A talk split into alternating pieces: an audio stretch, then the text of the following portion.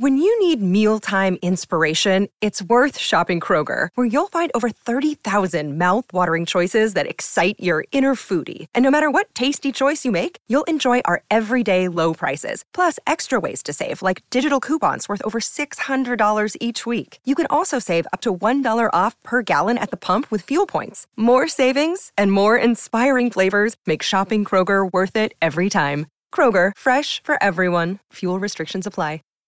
Save big on brunch for mom, all in the Kroger app. Get half gallons of delicious Kroger milk for 129 each, then get flavorful Tyson natural boneless chicken breasts for 249 a pound, all with your card and a digital coupon. Shop these deals at your local Kroger today or tap the screen now to download the Kroger app to save big today. Kroger, fresh for everyone. Prices and product availability subject to change. Restrictions apply. See site for details.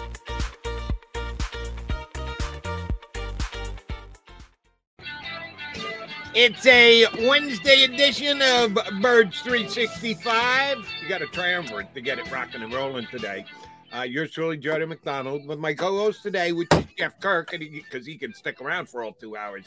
And John McMullen is with us here at the top before he goes in and gets his COVID test. And it's told, yes, you're allowed to go with the team up to the press box at uh, MetLife Stadium coming up on Sunday for the Giants and the Eagles. Boys, good morning to you both. How is everybody doing today?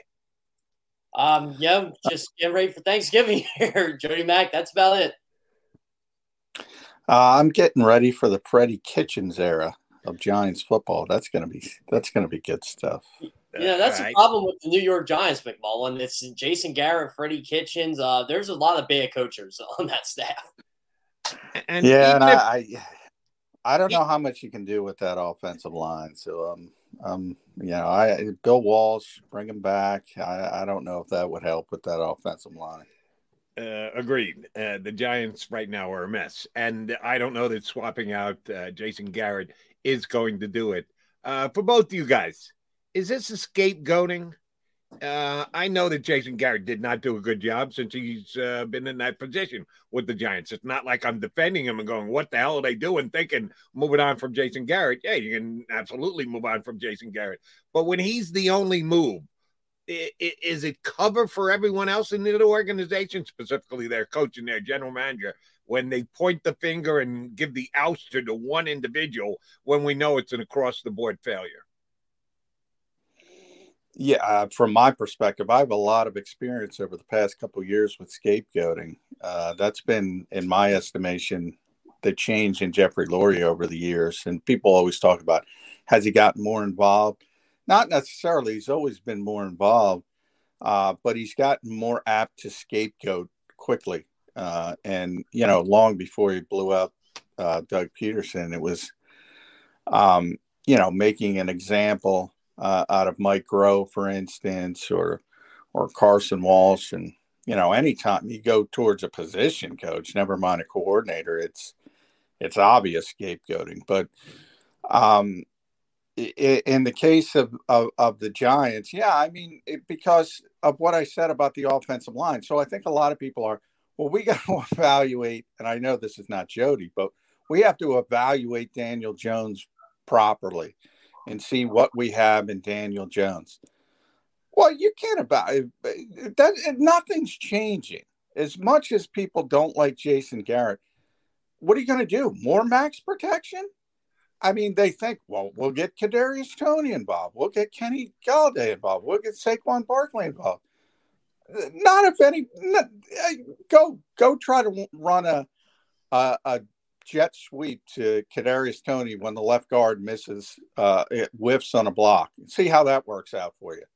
Um, so yeah, it's obvious scapegoating, and especially at this time of the season, at least use it under the cover of, of the darkness of the off season, like Jeffrey Lurie does. I mean, to do it in season on a short week is absurd. John, you actually brought in my next point there. I, am thinking to myself, wait a minute, like it's Tuesday. You're you're playing Sunday. You just came off Monday night football game. Your head coach literally scapegoat. Eh, eh, he scapegoats everybody. By the way, he he always tries to say, well, it's on me, it's on the coaches. I'm like, but you're going you went against Jason Garrett and everything he did. You have a running back who just came back who can't pass protect to save his life. You have a left guard who is literally a turnstile. Andrew Thomas was a bad pick. He's by far the worst of the three tackles that were drafted that high. It's it's funny how the Giants are that team that they try to fix the offensive line every year, and they have a, a a GM that's supposed to be an offensive line guru, yet doesn't know how to pick offensive linemen. It's really scary. Yeah, it, it, and Jeff, Jody, and I talked about this a little yesterday. I do think, and I bring up Jeff Stoutland all the time. I, I, I do, I, I don't like the thought process that so and so took a bad pick. Like, in, in other words, Andrew Thomas, you know, the Giants weren't the only team that thought he had a chance to be a really good tackle in this league. Even Will Hernandez as a second round pick. I, at the time, I admit, I thought that was a good pick for for a Giants team struggling uh, to fix this offensive line with, for half a decade now. I thought it was a good pick. I'll admit it. I'll raise my hand right now. You don't get a good or bad player. You get a player with a ceiling that you have to develop and create into a good player. Jeff Stoutland's able to do it with somebody who's never played football before. Jeff Stoutland's able to turn Nate Herbig, an undrafted kid, into competency. Now people are talking about Jack Driscoll like, oh, this is a long term starter in the NFL. Guess what? If he got drafted same spot by the New York Giants, Jack Driscoll probably be out of the league. That yeah. quick that quickly. You you have to develop players. You have to coach players. You have to get them up to their ceilings. And especially when you take a kid like Thomas, I, I guarantee the exact opposite. If if the, if the Eagles had him, he'd be fine because of Jeff Stoutland. Yeah, I'm but here, really here's, confident here's, in saying that. Here's where I'll disagree with you a little bit, uh, John. And again, I'm going by prognosticators, guys who put out uh, mock drafts, and some comments from teams and the like. A lot of teams had Thomas ranked as a, the, the, a lower guard at that point that uh, most everyone had Tristan Wirfs, who has been dynamite for Tampa, ranked ahead of Thomas and they chose Thomas. And guess what? He's damn close to a bust. So that's the difference from well, okay, oh, we just got to get him argue, and coach but... him up. Well, I'm, I can remember it like it was yesterday. Most of, and you put as much stock into it as you want for guys who do that for a living, project first round talent and the like. Most did not have Thomas ranked where he was drafted. Well, you can you can argue that Wirfs or or or someone else is a better player. I don't know of anybody who didn't have Thomas graded as a first round pick. I mean, if somebody That's did, true. point them to me because I don't know anybody. So, yeah, I mean, obviously, when you talk about uh, a, a, player that has turned into a really good player uh, and who was in the same range as the grade, it's always difficult. We talk about it all the time with Jalen Reagor and Justin Jefferson. Um, yeah, I mean, it, it looks terrible. Um, but uh, you know, I, I Justin Jefferson's about to go over a thousand yards. I just wrote about this in Sports Illustrated, making the comp again. He's about to go over a thousand yards again uh, in in week eleven for them. It, they've already had their bye week. Uh, he's unbelievable.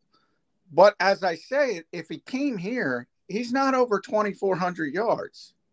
He's not because they don't have that that guy who can throw the football down the field consistently to get him the football. Doesn't mean he's not a good player. Doesn't mean he's not Jalen Reagor. Scheme fits into it as well. Offensive mindset fits into it as well. But in the case of the Giants, in this specific example of their offensive line that they've been trying to pick fix for five, six years, they just don't develop players. Period. Now, John, end of sentence. Now, here's where I want to go with this. The Giants have their pick and the Bears pick next year. Last I checked, I think it's like five or six. Do they go quarterback? Do they go offensive lineman again? Like, what, how do you feel they? they yeah, they could go. They could go virtually anywhere. I mean, I think that's what they're trying. This is the last ditch effort to try to say, okay, do we have? It, they want to hang on to Daniel Jones' dream, and and to me, Daniel Jones has become. I don't know if he had the ability to become a, a star quarterback or not. Uh, and most people assume, and I know where Jody is on this, and say, no, he's uh, he's out. And I agree with Jody from that standpoint. It's over. It's over from a David Carr standpoint, not Derek Carr. Like David Carr back in the day, everybody knows that story. Number one overall pick, just I don't know, 80 sacks, what the number was, maybe I think 72 for some reason. Uh I mean, he was just shell shocked at the end. I, I I think you have a similar type of thing happening with Daniel Jones. If he did have anything, it's long gone because you haven't done the proper things uh, to build around him. So I do think it starts with quarterback, but you got to believe in the quarterback. And if it's Kenny Pickett, you got to believe he belongs in that area. And this is not the year, at least most people are saying, to want a quarterback. So they're they're up against it from an organizational standpoint and probably you know they have to probably uh and i never anybody who knows me i rarely advocate rebooting because i always point to the pittsburgh steelers. Continuity is better than the alternative in the nfl always always always always. When you when you hit control alt delete you're going to have some pain um, at least for a number of years. The Giants, ironically, were one of those teams for years with Jerry Reese and George Young and, and Bill Parcells and Tom Coughlin. Continuity, continuity, continuity. And then they blew it up, and you've seen the results of it. One of the worst organizations in the NFL.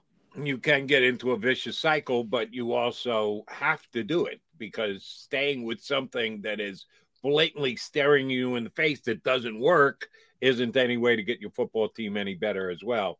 Um, Saquon Barkley returned from injury this year. Looks the way he's running like he's not quite 100%, but he's not hobbling out there and he's doing squat. Are we putting all that on the offensive line too?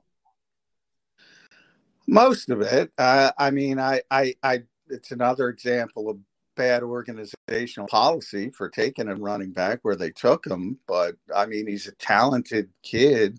It's not it's not a matter of talent. Um, uh, obviously the injuries have probably contributed to it, but well, yeah, when you're talking about skill position players, and this is why you and I, Jody, were higher on the Eagles than than most people they can't do anything until the guys up front block and make them be capable of doing something. Same thing with Kadarius Toney. I mean, Kadarius Toney at times wows you with some of these moves and some of these things, and you look up and he makes four moves to get five yards because you know there's no space, there's no opening, there's nothing he can do with that athleticism. Um, because everybody's athletic if you're playing cornerback or safety in the NFL. Um, yeah, I mean, it all starts with the offensive line. It really does. So this is where I want to go to, John. With, a team like the Giants, do you feel like they're going to be a little extra motivated this week? Because I know in New York they talk about the Eagles stole a playoff berth from them last year. Yeah, they're six and ten football team. They stole a playoff game it, it, or a play. I, I just don't understand that logic or that mindset there. That that just seems to me like a loser organization type of um, yeah, I, I don't. I yeah, I don't think that particular thing will matter much. And certainly to the players who are struggling so much and hear it. I, I think if anything, the some of the guys we just mentioned, Will Hernandez for one, um, you know, might look down deep and play a little bit better because he's getting he's taking so many hits this week and you don't want to hear it from that standpoint. I, I don't think the players care uh, about that. You know, tanking, taking Jalen Hurts off the field. As you mentioned, Jeff, they they know they stunk last year too. Um, and uh, yeah, I, I think that's more of a Joe Judge generated thing, and Joe Judge is trying to hang on because he's probably they're going to probably blow out everybody after the season. Uh, bottom line. And oh, by the way, if the Giants attempt to inward within their uh, room or outward with quotes to the media, if any of them go there, yes, and we owe the Eagles for last year. they should be cut like Jason Garrett immediately. You got bigger fish to fry. You got to worry about the lousy football you're playing right now, not looking back at what could have been last year with a six and ten team. Please give me a break. what could have been? What could have been? Yeah, six Yeah, six yeah, wins. I, I, I find that very hard to believe. All right, Johnny, I want to flip it back over to the Eagles. Uh, you and I discussed this a little bit. Uh, DeVonta Smith, been great, is great, going to be great. Dallas Goedert, been great, is great, going to be great. The Eagles paid him like he's going to be great, and he's certainly looking that way. And then there's everybody else in Eagle Green who doesn't catch footballs. Uh, they got two guys who are doing the job catching it right now. They need at a minimum a third, if not a fourth, and a fifth. And we've been running speculation as to who that could be. Uh, can we pretend that it's August since we're going to pretend last year? Can we get oh, going back to August isn't near as obnoxious as going all the way back to last year? And remember that Quez Watkins has big playability. Um, can Kenny Gainwell get back into the mix? Maybe as a wide receiver. You know, I vote for Greg Ward, but somebody's got to catch balls for the Eagles who aren't named DeVonta Smith or Dallas Goedert. The coach was only joking yesterday when he said Darius Slay should be getting some touches. Uh, yeah, What wasn't Yeah, he, he was- uh, J Mac? he, he was. I, I would, you know, I would like to see Slay as a returner. Maybe nobody's ever done that, but uh, obviously you don't want to get somebody injured. They're not even going to consider that. But um, yeah, yeah, he was just joking. As far as you know, getting somebody else involved, yeah, ultimately I think they will have to get somebody else involved. Uh, but they don't have to as long as they run for 200 plus yards. So as as soon as that stops, um, then they're going to have to get somebody else involved. And you know, I think you go back to early in the season, and other people were involved. The problem is not the targets. The problem is not the receptions. I mean, when you only have 13, I think it was 13 completions last week. There's not a lot of receptions to go around to begin with. Um, and Smith and Goedert are going to get the vast majority. Now, if you're up at 25, 30, um, other people are going to have to get involved.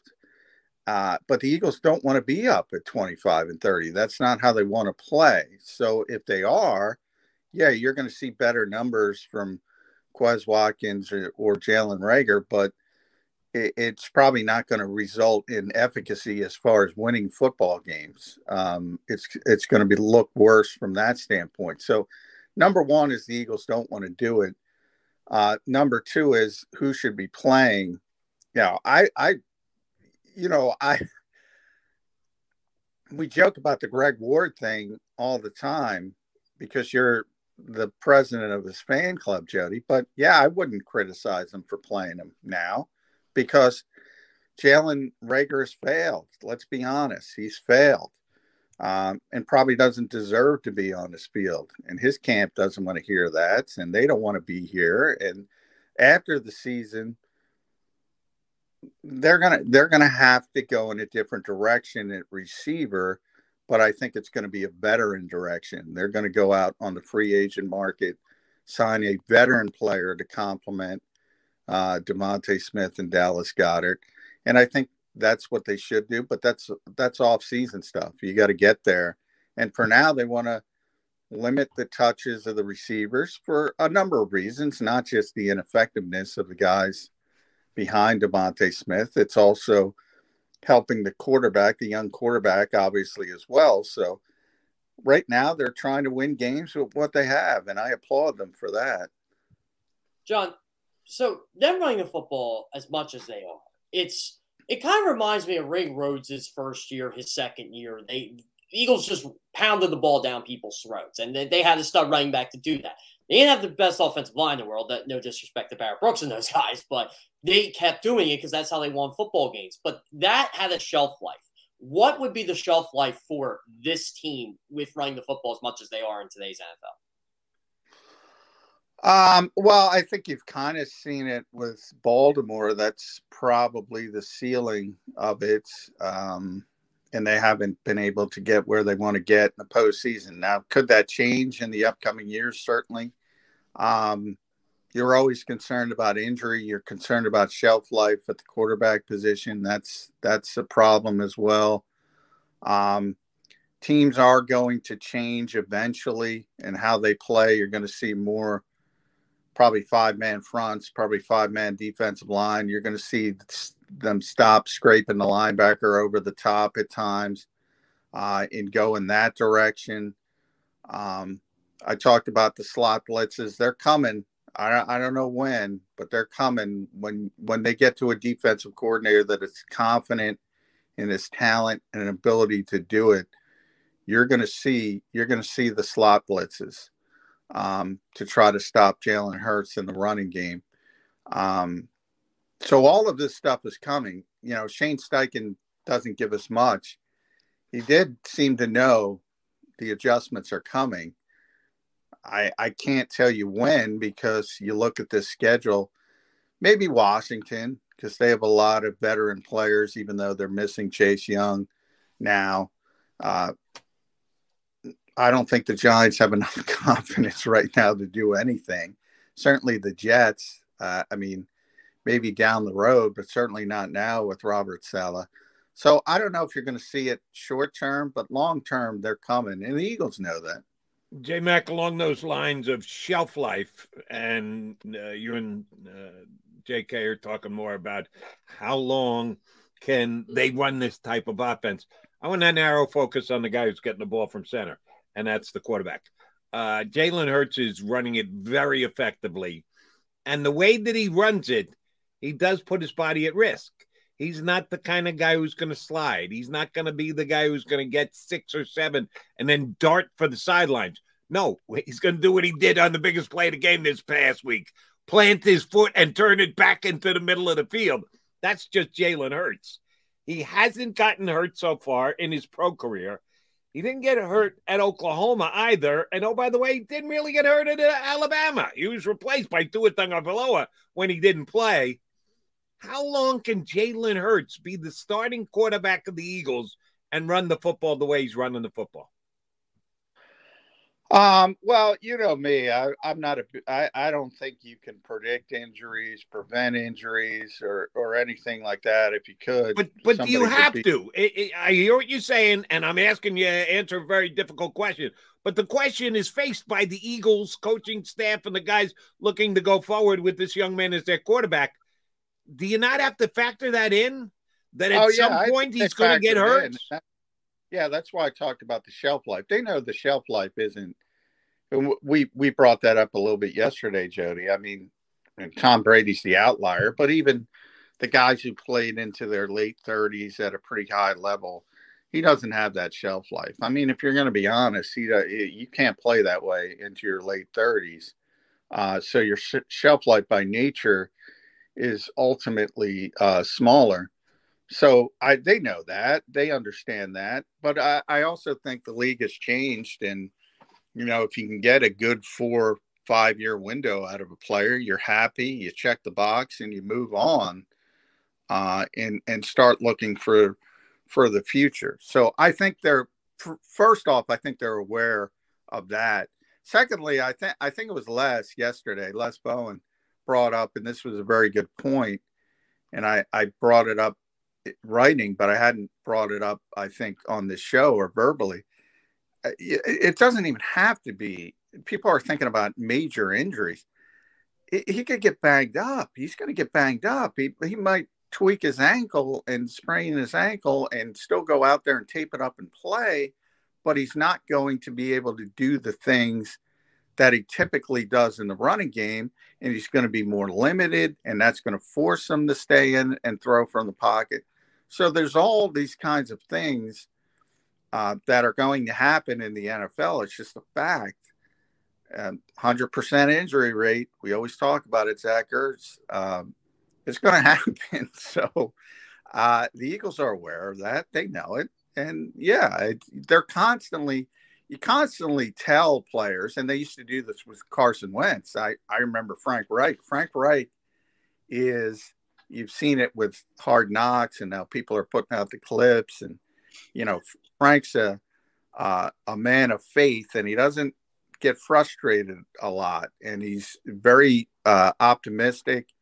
And the most frustrated I ever saw him was when Carson Wentz tried to lower his shoulder in that game against Carolina way back in 2017, and got in, got in, uh, and and Frank was just pissed at him because they had been since the day they got him. They said, "You got you got to stop doing stuff like that. You got to start drilling it into his head." And he just couldn't. It's his default setting of as a player is to be physical, take advantage of his size, stick his head in and we've seen all the injuries and over the years with Carson Wentz. They they talk to players and you tell them all the time, look, exactly what you said, Jody. If it's not there, go down. If it's not there, step out of bounds. You brought up Emmitt Smith. Some people have a natural affinity, a natural skill. It is a skill to do that. John, but it's what? come. Emmitt got banged up. He's the all-time leading rusher, but there were times that he was banged up there were weeks he in practice. so, um, John, uh, there's one thing I wanted to mention too. I don't think the screen game has been as effective uh, this year, and I, I, think Nick Sirianni tries to make it work. It just whatever combination, whether it's blocking or Jalen Hurts thrown or whatever. Do you think someone like Kenny Gainwell could kind of revive that going forward? Um. Well, I, I think you know the screen game is sort of uh, an extension of you know the the passing game in general. And, and you know when you struggle uh, to pass the football down the field um, it's a little bit more difficult to get that space. I mean you saw week one with the wide receiver screens the bubble screens the slip screens. When nobody knew what was coming. It worked great. And then when they figured out all right this is this is how they're going to go at us. It, it didn't work so great. Um, I do think Kenny Gainwell could be a great screen player in a different offense. I do think that. So I do think he has the skill set to do it. I just don't think they're running. You know, if, if you're thinking about the old Andy Reid offense, that was a great screen team. They're not. They're not running that type of offense, so it's more difficult to get people to bite on that kind of stuff.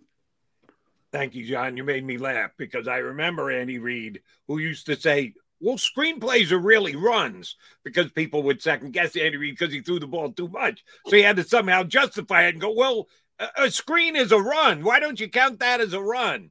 No, it's a pass. And it's a pass for the Eagles. And yes, now the coach is going to say, oh, it's a pass because people are going to say he runs the ball too much. So screen games could be interpreted any way you want them to. Uh, not screen game did the Eagles miss out on an opportunity in camp? And oh, by the way, uh, Jonathan Gannon, I heard uh, you asked Jonathan a question yesterday. I thought he was good. He did a good job of explaining a bunch of things, except he used as an excuse that uh, we didn't really have training camp, the the pre the off season workouts, and all our players missed out on that. And that's one of the shortcomings we had. The guys that oh McPherson he was talking about didn't have the camp. Well, nobody did. Everybody in the NFL didn't have it. So you're just in the same boat with everybody else. Don't use that as an excuse. Did they miss out on an opportunity to make Kenneth Gainwell a slot receiver? Because it looks like they could use one right about now, and people still love his talent. Throwing him in there at this point is just not fair to the young man. Did the Eagles miss the boat by not working on that back in the uh, summer days when you were down there at the NovaCare complex? No, he's I I I kind of jokingly threw that out there the other day. He first of all, number one, they they split him out a lot. Um, so it's not like he doesn't play outside. They knew uh, he had that kind of skill set. But as far as a full time slot receiver, no, he's a good running back. So they're not going to move him uh, from running back. He obviously he's like most rookies. He needs some uh, seasoning. He made some mistakes. Obviously, kind of lost his job because of pass protection and and ball security, which is um, not surprising with a young running back who hasn't touched it a lot. When you lose a fumble, or you miss a blitz pickup, or and and cause an interception, it happens all the time, unfortunately. And as you get more experience, you get a little bit better. Uh, the Eagles need you know, the Eagles need a real slot receiver. Um, and that's where I said, yeah, and, and DeVonta Smith can play in the slot as well. So you can go about, you can go about it a lot of different ways in that, you know, I talked about that veteran receiver. If you get to the offseason, it could be an outside guy. You can play DeVonta more in the slot. That, that that's the luxury of having a player like DeVonta Smith who can move inside and outside. Uh, but they need a real receiver uh, to to complement him in that receiving corps as a whole. And and Kenny Gainwell's ultimately going to be, you know, Austin Ekeler type player. That's what they think, um, and that's where he should be. And that's, but you know, in the guts of the season, you say to yourself, last week is when I brought up the example because they didn't dress him. And, you know, okay, the other three running backs deserve to be dressed. You know, Miles is the best running back. Jordan Howard deserved his playing time. Boston Scott deserved his playing time. So I get it from that standpoint. But then you have such ineffectiveness in, in, at the wide receiver slot. So why not dress them and just split them outside for a particular game just to try to get through it. But I don't think that's that's viable long term. John, there's about five or six teams competing for the final two wild card spots in the NFC. Obviously, right now it's Minnesota and New Orleans. The Eagles beat New Orleans. Uh, they beat Carolina. Atlanta somehow is still in it, but you know that's just the way the NFL is this year. Um, who are the Eagles' two biggest threats to taking that wild card spot right well, I think one, uh, San Francisco hosts Minnesota. I think that's one. Whoever wins that game is probably going to make the playoffs, I would think. And I think the 49ers will probably win that game. Although, you know, you talk about the NFC West as a whole, and then you got to, they got to play the Rams, they got to play the Cardinals, and maybe they get beat up from that standpoint. Um, but I do think one of those two teams is, going to be uh, probably the most difficult. Um, and maybe the loser is the second most difficult, to be honest. It looks like New Orleans is going to be without Kamara again and Armstead and Ramczyk, so they're leaking oil. Um, you know, Washington concerns me a little bit, and I don't even know why. I can't verbalize it. Probably because I don't like anybody else, and I say, well, that team could could jump up and bite you. Um, and Taylor Heinicke can play well, at least at times. Uh, probably the consistency is not there, but overall, I mean, I'm not to this point yet, but I'm getting to the point where I'm turning the Eagles could make the playoffs, and the Eagles into the Eagles should make the playoffs because of the schedule. Um, and it starts with the Giants and Jets, and obviously back to back weeks, and then you get the Giants again after the bye you got to get three wins there. Period. Yeah. Got to get three wins, and if they three. get those three wins, I, I think they're in good shape. Three very winnable games, and three games in which I think they're going to be favored. I think they'll be favored in all three. They're already favored against the Giants, three, three and a half. They'll be favored against the Jets, and then when they come home after they beat the Giants this week, they'll surely be favored against the Giants again. All right, Johnny Mack, I need uh, one prediction for you before we let you go we started today's show talking about the sieve that is the New York Giant line and how it's making everyone pay a price around it, starting with Jason Garrett, uh, Saquon Barkley. Uh, can you really evaluate the Giant quarterback by that offensive line? The answer is yes, he can't play. Uh, haven't changed my opinion on that. Um, who on the Eagles is going to be able to take advantage of this? They've got 18 sacks for the year, one game, five against the Lions. So you look at the rest, that's 13 sacks in 10 games. That's not a whole hell of a lot, John. Somebody could do some eating this weekend. Who's going to be the Eagle defensive lineman that gets to chow down because the Giants' offensive line stinks? Yeah, I mean, I well, I think they're going to get a ton of pressures, and you know me, I don't, I don't, I they're not a, they don't have a lot. I didn't ask you about pressures. We know you love pressures. Yeah. Sacks paid the rent. Well, they don't tell me who's going to get the sacks. You know, I I go all the way, and here's the thing: I go all, all the way back to, and by the way, there's a Aaron Rodgers, real quick, is on uh, Pat McAfee show every week. Everybody probably realizes that because of the vaccine stuff a couple weeks ago But he was talking. There's a clip out there. People should search it out. They should look for it. There's a clip about him talking about Harrison Smith in Minnesota because he just played him last week.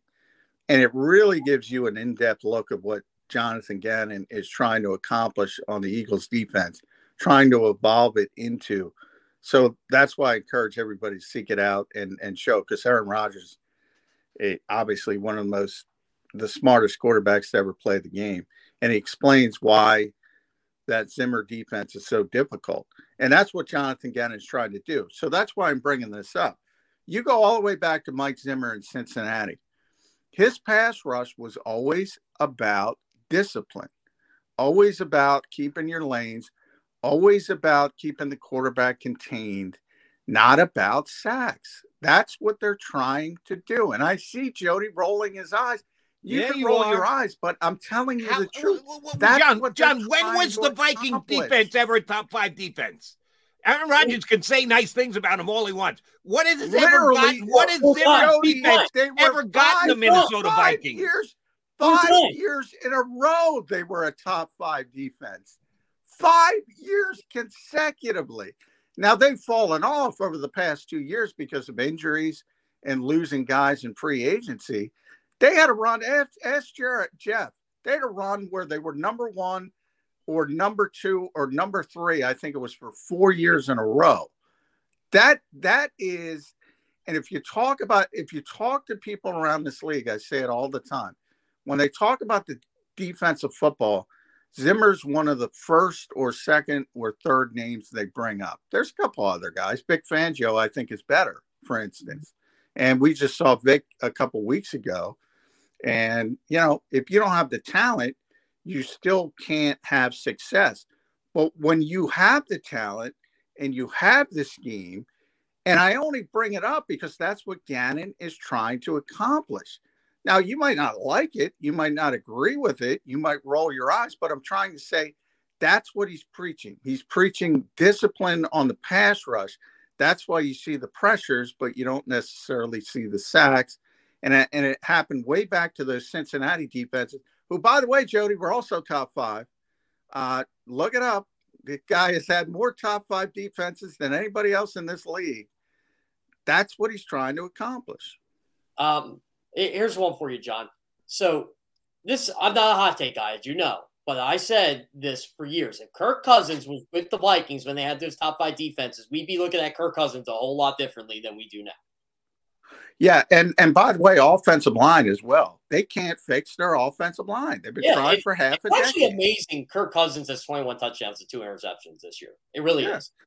Uh, they have a really, really bad offensive line, and they've had a really bad offensive line for about five, six years. They're another one of those teams that can't fix the offensive line, and that's why I say Jeff Stoutland. If the Eagles make the playoffs, the MVP of the Philadelphia Eagles is not a player; it's Jeff Stoutland. Yeah, on that we certainly can agree. J Mac, uh, hope COVID testing goes well for you, buddy. We'll see you back here on Friday. All right, thank you guys, appreciate it. Have a good Thanksgiving, John. John McMullen, usual co-host, doing the guest thing today. He's got COVID testing, so we got Jeff Kerr in his place. We appreciate you tuning in here on Birds 365 on the Jakib Media YouTube channel. Oh, by the way, we still got an hour and change to play today. And then we got a special Thanksgiving show coming up here. Uh, football centric. Barrett Brooks, Derek Gunn, Rob Ellis are going to be on uh, hour and a half down the road from now with a Thanksgiving Eagles football special. One hour show here on the Jakib Media YouTube channel, which you want to be tuned for. While you're at it, we appreciate you streaming in with us. Like us here on Birds 365.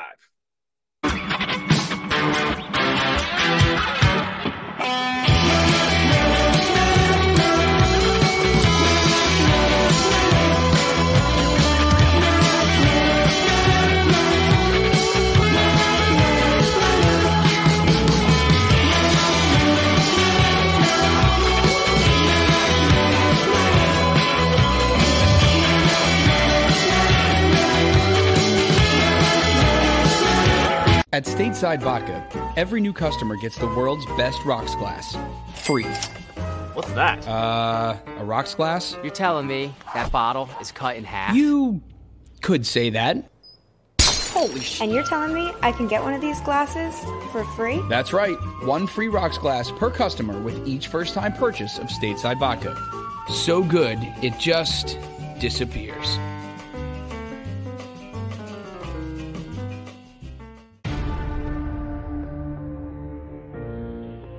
When it comes to the fight against insurance companies, large corporations, and the healthcare industry, injured victims are always the underdog.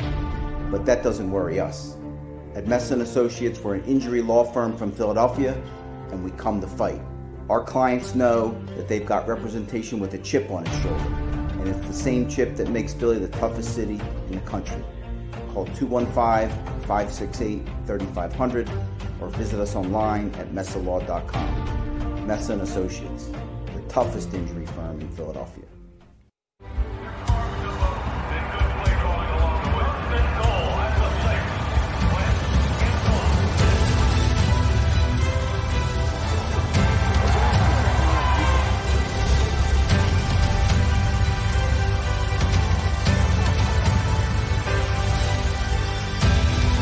On the field of life, First Trust Bank is there for you. Champions on three. One, two, three. Because Philadelphia dreams deserve a Philadelphia bank. Go for the midnight dares. Go for the game. Go for the hits. Go for the fans. Go for the win. Go to Ocean Casino Resort. Book your trip at theoceanac.com. At Stateside Vodka, every new customer gets the world's best rocks glass. Free. You're telling me that bottle is cut in half? You could say that.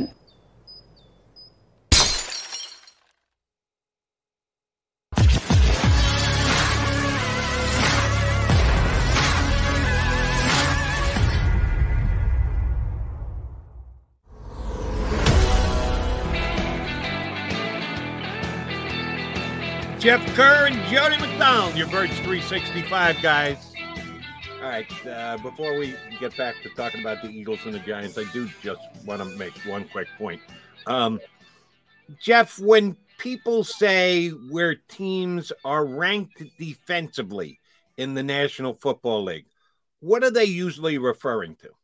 So, a lot of a lot of analysts like to go yards. I'm a points guy personally, but I break down so many combinations. Like, because you know, I'm a big.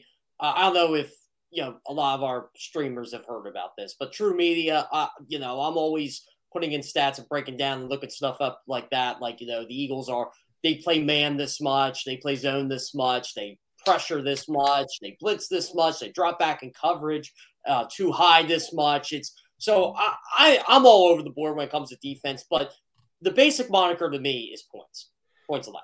Right. And um, I tend to lean toward agreeing with you. I think you need to look at both yards given up and points given up. Bottom line, end of the day, the game is decided by the scoreboard, and that's points. So that's why I would put points above yardage. But the general consensus across the board, when you hear it on broadcasts and like, when they say the top ranked defense, the fourth ranked, the 10th ranked, in the top 10, in the top 20, what are they referring to? What do Yeah. most most people use? Yeah, most people will use yards. Uh, I think some do use points. I mean, I, I don't know how uh, when you guys use it on WIP, Jody, but you know, I always wondered that too because I'm thinking, wait, do they mean points? Do they mean yards? I actually have to look it up, you know, because I'm like, because I know a lot of people were ripping the Chiefs defense, how many yards they give up and how many points, and obviously th- their defense is bad, but when they were giving up a lot of yards, they were only giving up like 14 points a game. So I'm like, their defense ain't that bad if they're holding the 14. So you know, and I, I remember a lot of years Jim Johnson's defense, they were top 10 across the board, but they always gave up more yards than points. They always were top five in points. Understood. Um, that's why I attempted to make the point that I made um, about the Minnesota Viking defense. Uh, where do you think the Minnesota Viking defense is ranked right now? They Using yardage, which most people use, even though Jeff Kerr and Jody McDonald might say it does a little disjustice to actual scoring defense, how many points a team put. Where do you think the Vikings are in the NFL right now? I bet they're under 25th. They, Yeah. They've 27th. Yep. They, They're 27th in the National Football League.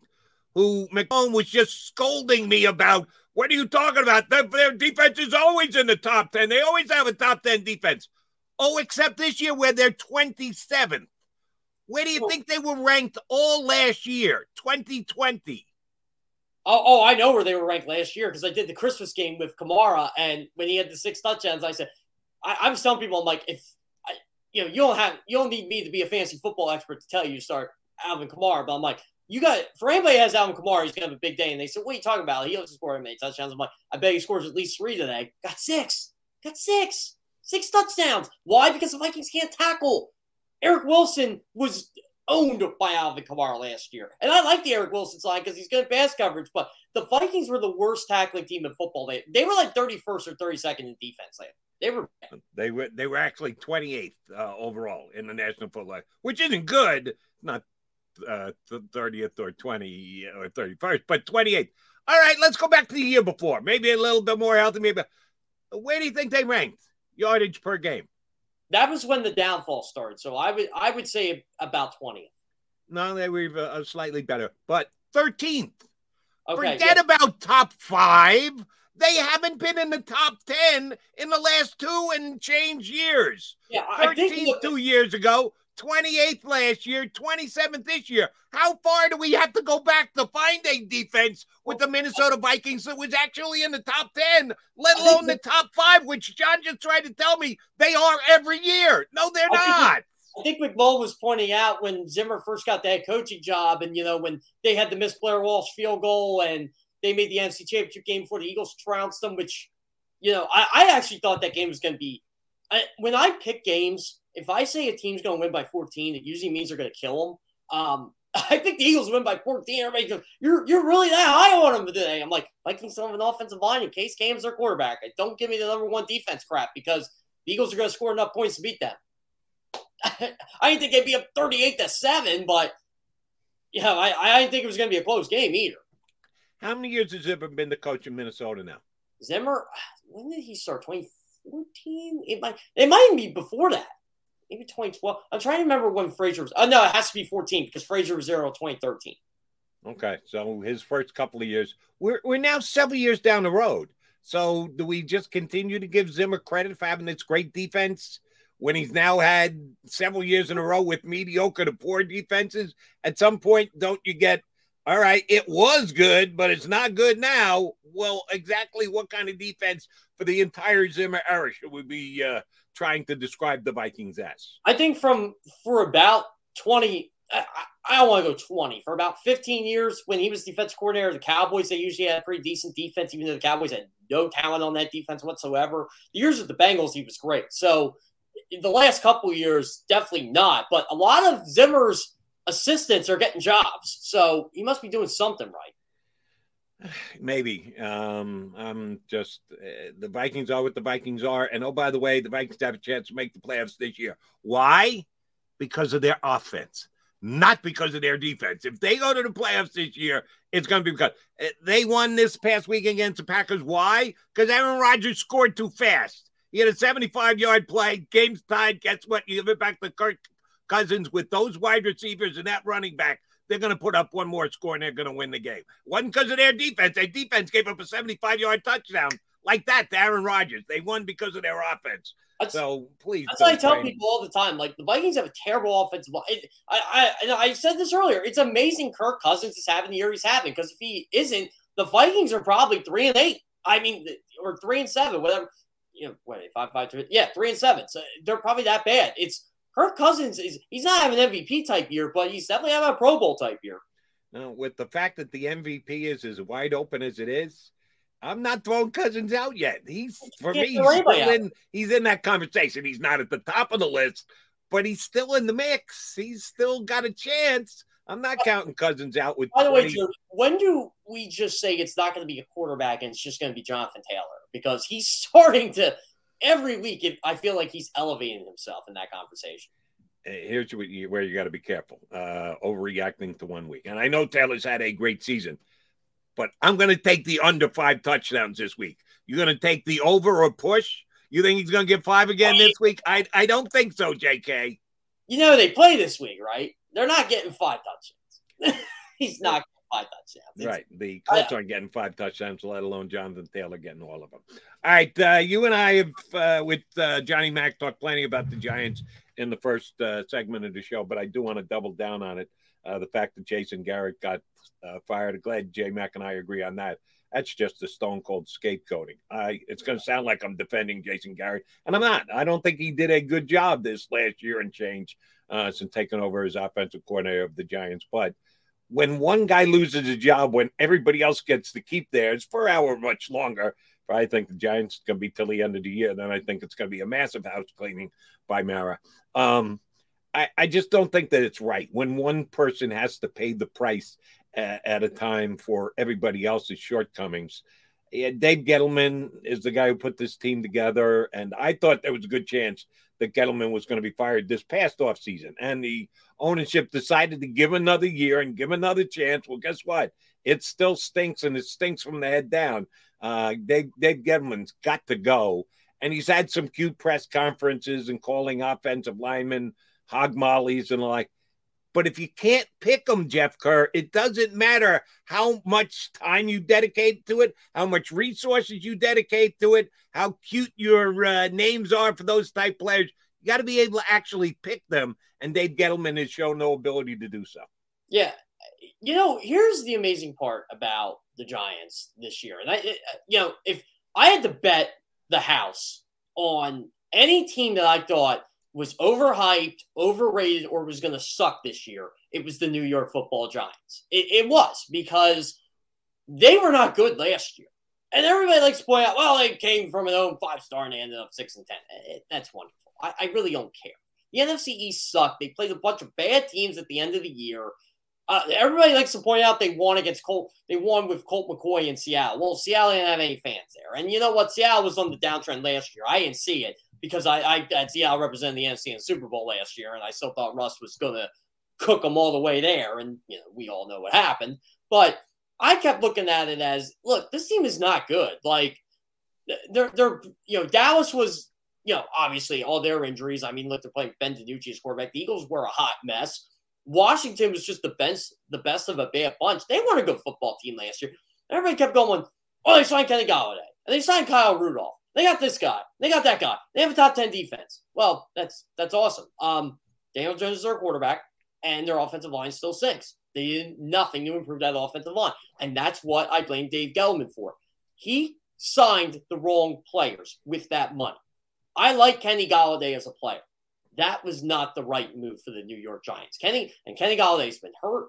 Um, Darius Slay has more touchdowns than Kenny Golladay. As a matter of fact, Kenny Golladay has as many touchdowns as you and I do, Jody. Zero. He's got nothing. You're paying him $70 million over four years for that. I'm sorry. That's just not good enough. And, you know, they kept saying, well, Saquon's going to be back healthy. Well, Saquon got hurt again. So, and when Saquon's in, he hasn't been as effective as he's been. It's just, you know what? This is, this is where I agree with you with Jason Garrett scapegoat. Jason Garrett may be out of his gourd as an offense coordinator now, hasn't done it in 10 years. And he's not, you know, the way he calls plays is not the way the NFL is going. But you can't put a square peg in the round hole, and they got nothing to work with. Let me ask you about Saquon because I was one of those guys who justified the pick when they took him. Others said you can't take a. How can you take a running back with the second pick in the draft? That's just idiocy. That's lunacy. You can't do it. And I said, if you think he's a once every ten year back, you sure as that sure as that can use it. If you don't think the other players that you could take at that juncture are worth the value that Saquon Barkley is, you have to. I think you're obligated to go ahead and pick him. But there is always the injury factor, and I think the injury factor has handicapped Saquon Barkley. Uh, and you, you got to factor that into when you're making that pick. That if we take this guy and he gets hurt, we're going to look awfully bad.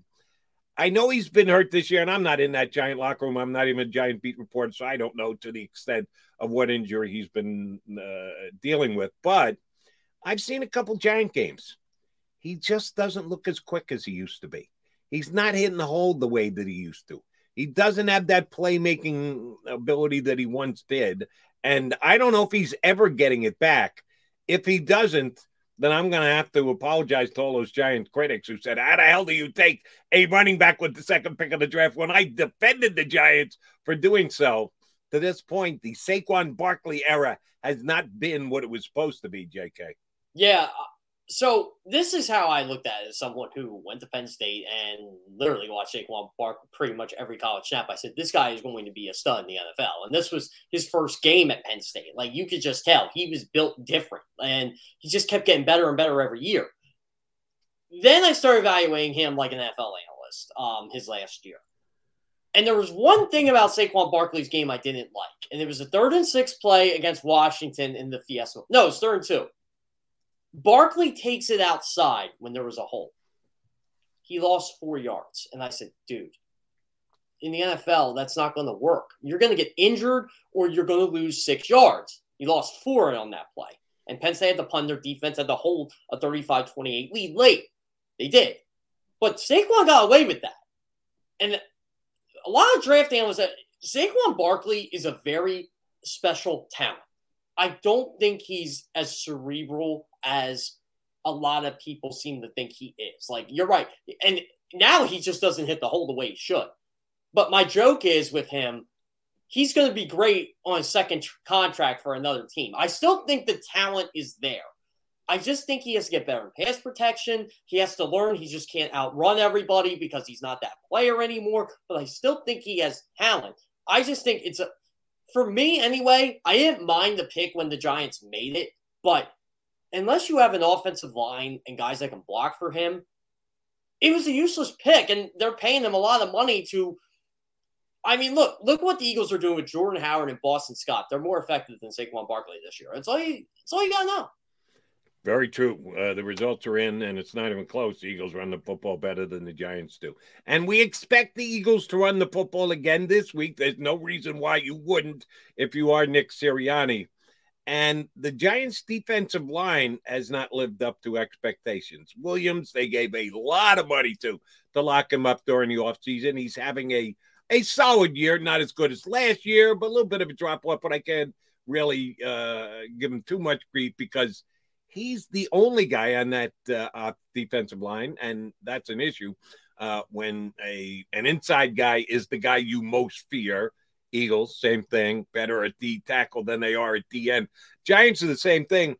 Do you have any concerns that the Giants' defensive line can stonewall the Eagles' rush rushing attack this week?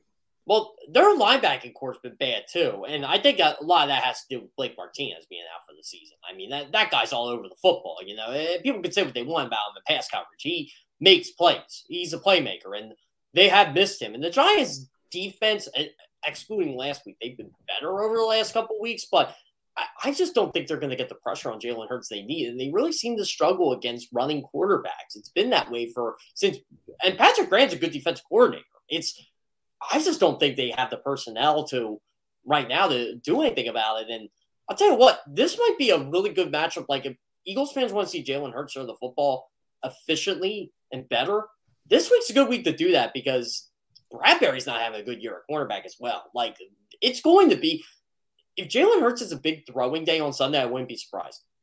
I still like the Giants at the corner, and yeah, Bradberry might not be having as good a year as he did last year because he was Pro Bowl level last year, and he's still pretty damn good. I would be careful if you're going to try and pick on him. Uh, Kia, and maybe you know better than me. I haven't been able to check this yet. Um, I'm a big Logan Ryan fan uh, at safety for the Giants. He's in COVID protocol. Did he play against Tampa on Monday night? Was he already in and missed the game? Is he on the tail end of uh, the COVID protocol? You know or is what? he going to be back for the game? I don't remember seeing him Monday night. I I, I don't. Uh, I didn't rewatch Monday night game. So yeah, that that's a good question. I'll, I'll, have to look that up during the break, Jody. But yeah, I, I don't remember seeing him Monday night. I could be hundred percent wrong on this though. And I, I think he's one of the better safeties in the National Football League. I looked at that as a strength of the Giants coming into the season. Didn't love their front seven. Now, Williams is a good tackle. Is he Fletcher Cox? No. And I didn't love the pass rush that the Giants had on the outside. Ojulari, good second round pick, and he has shown. I, I like that pick too. Yeah. And and he has shown the ability to get some pass rush this year. Uh, and Martinez, as you correctly point out, all he is is tackling machine. You can question his athleticism, his ability to cover. So put him in the middle and let him make 140 tackles. That works for me. And without him, that uh, Giant defense isn't as good. But I really did like the Giant secondary coming into the year. I thought they were going to be good, even though I didn't love their front seven.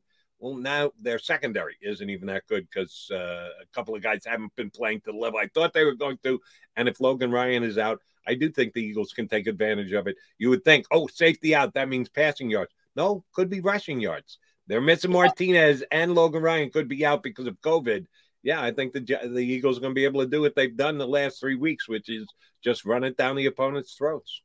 Honestly, we might see this the next few weeks. I mean, I, I just don't see any defenses. Definitely none of the teams in New York are going to stop it. Um, you know, the Jets have a bad run defense. The Giants have a bad run defense right now. It's, I mean, look, Nick Sirianni is just going to keep doing this until someone can stop it. And really, and McMullen's right. The only team I think that can stop it right now is Washington. And I'm not even sure they can. It, it, it, just might be something we see the rest of the year just because the Eagles, they have one that I shouldn't even say they have one. Uh, this year, they they have the best offensive line in football. They they, they really do. Um, the way they're able to pound pound the football week in and week out. I mean, this isn't just like a two three week trend now. This is they can do this pretty much anybody.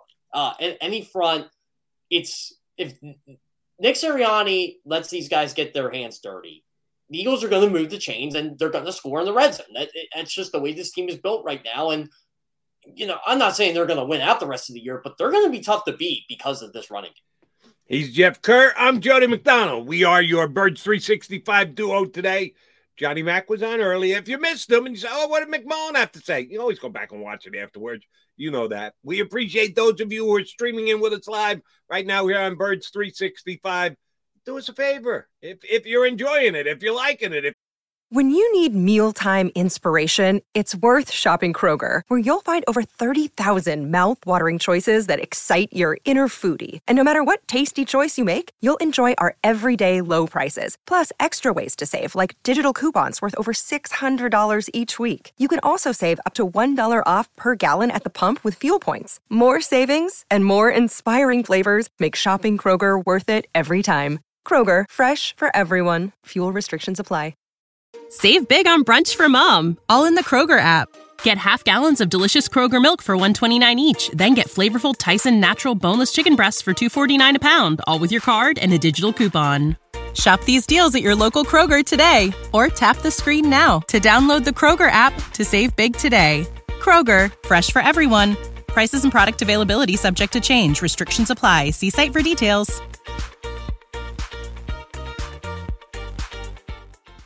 You're here every single day, if you're here often enough to be a Birds 365 guy, do us a favor and like the show here on the JAKIB Media YouTube channel.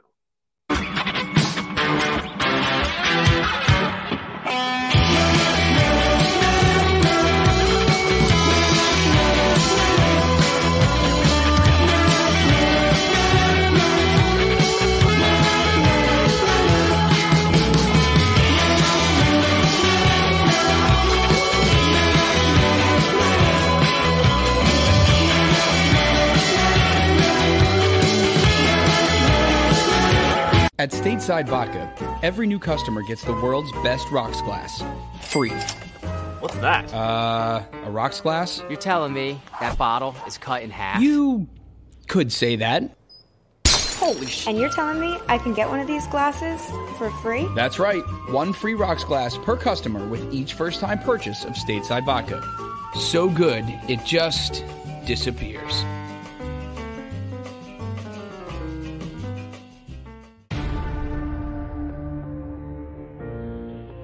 When it comes to the fight against insurance companies, large corporations, and the healthcare industry, injured victims are always the underdog.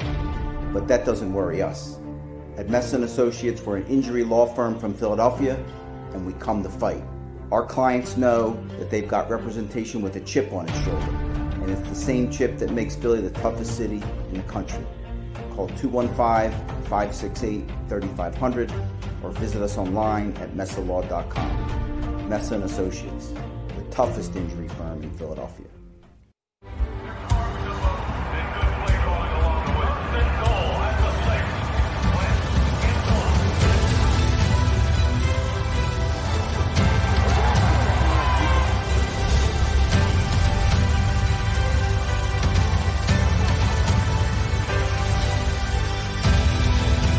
field of life, First Trust Bank is there for you. Champions on three. One, two, three. Because Philadelphia dreams deserve a Philadelphia bank. Go for the midnight dares. Go for the game. Go for the hits. Go for the fans. Go for the win. Go to Ocean Casino Resort. Book your trip at theoceanac.com. At Stateside Vodka, every new customer gets the world's best rocks glass. Free. You're telling me that bottle is cut in half? You could say that.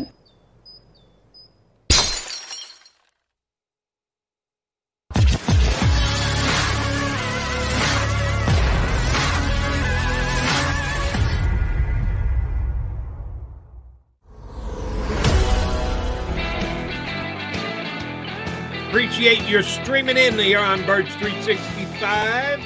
It's Jeff Kerr filling in for John McMullen, who was on with us earlier, but he's got to get down to Care Complex for COVID testing purposes. So he can go on the road up the turnpike this Sunday to the Eagles and Giants, where the Philadelphia Eagles, as of right now, Jeff, are a three and a half point favorite.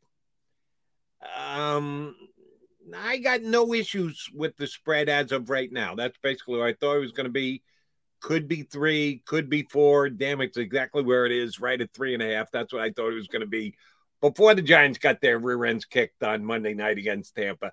After the Giants got their rear ends kicked on Monday night against Tampa.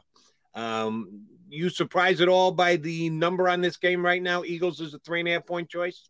I thought it'd be a little higher, but I get it. They're on the road. Um, yeah, it's it's about the opening line I would expect. Um, at this point, I mean, obviously, you know, I'm, I'm not the biggest Vegas guy in the world, but I, I, I don't know, Joe. It just feels like I want to be baited a little bit more into taking, you know, a, a higher point spread because the way the Giants are playing and them firing an offensive coordinator in the middle of a short week, I don't know. It just seems like it's they're a dead man walking right now, and I don't know. It's it just feels like three and a half is not enough. But I, I get it. Eagles are on the road. I mean, even though they're only going up the turnpike, it's three and a half is not much. Let me uh, run this one by you uh, because uh, we talked a little bit about the gambling aspect of it last night on my show on WIP.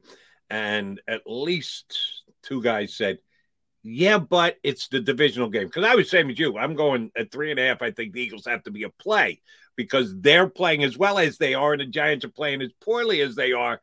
Game is, of course, uh, up the turnpike at the Giants' home stadium, but I, I was uh, ready, willing, and able to take three and a half points. And not one, but two different Eagle fans said to me, said, "Yeah, but it's a divisional game.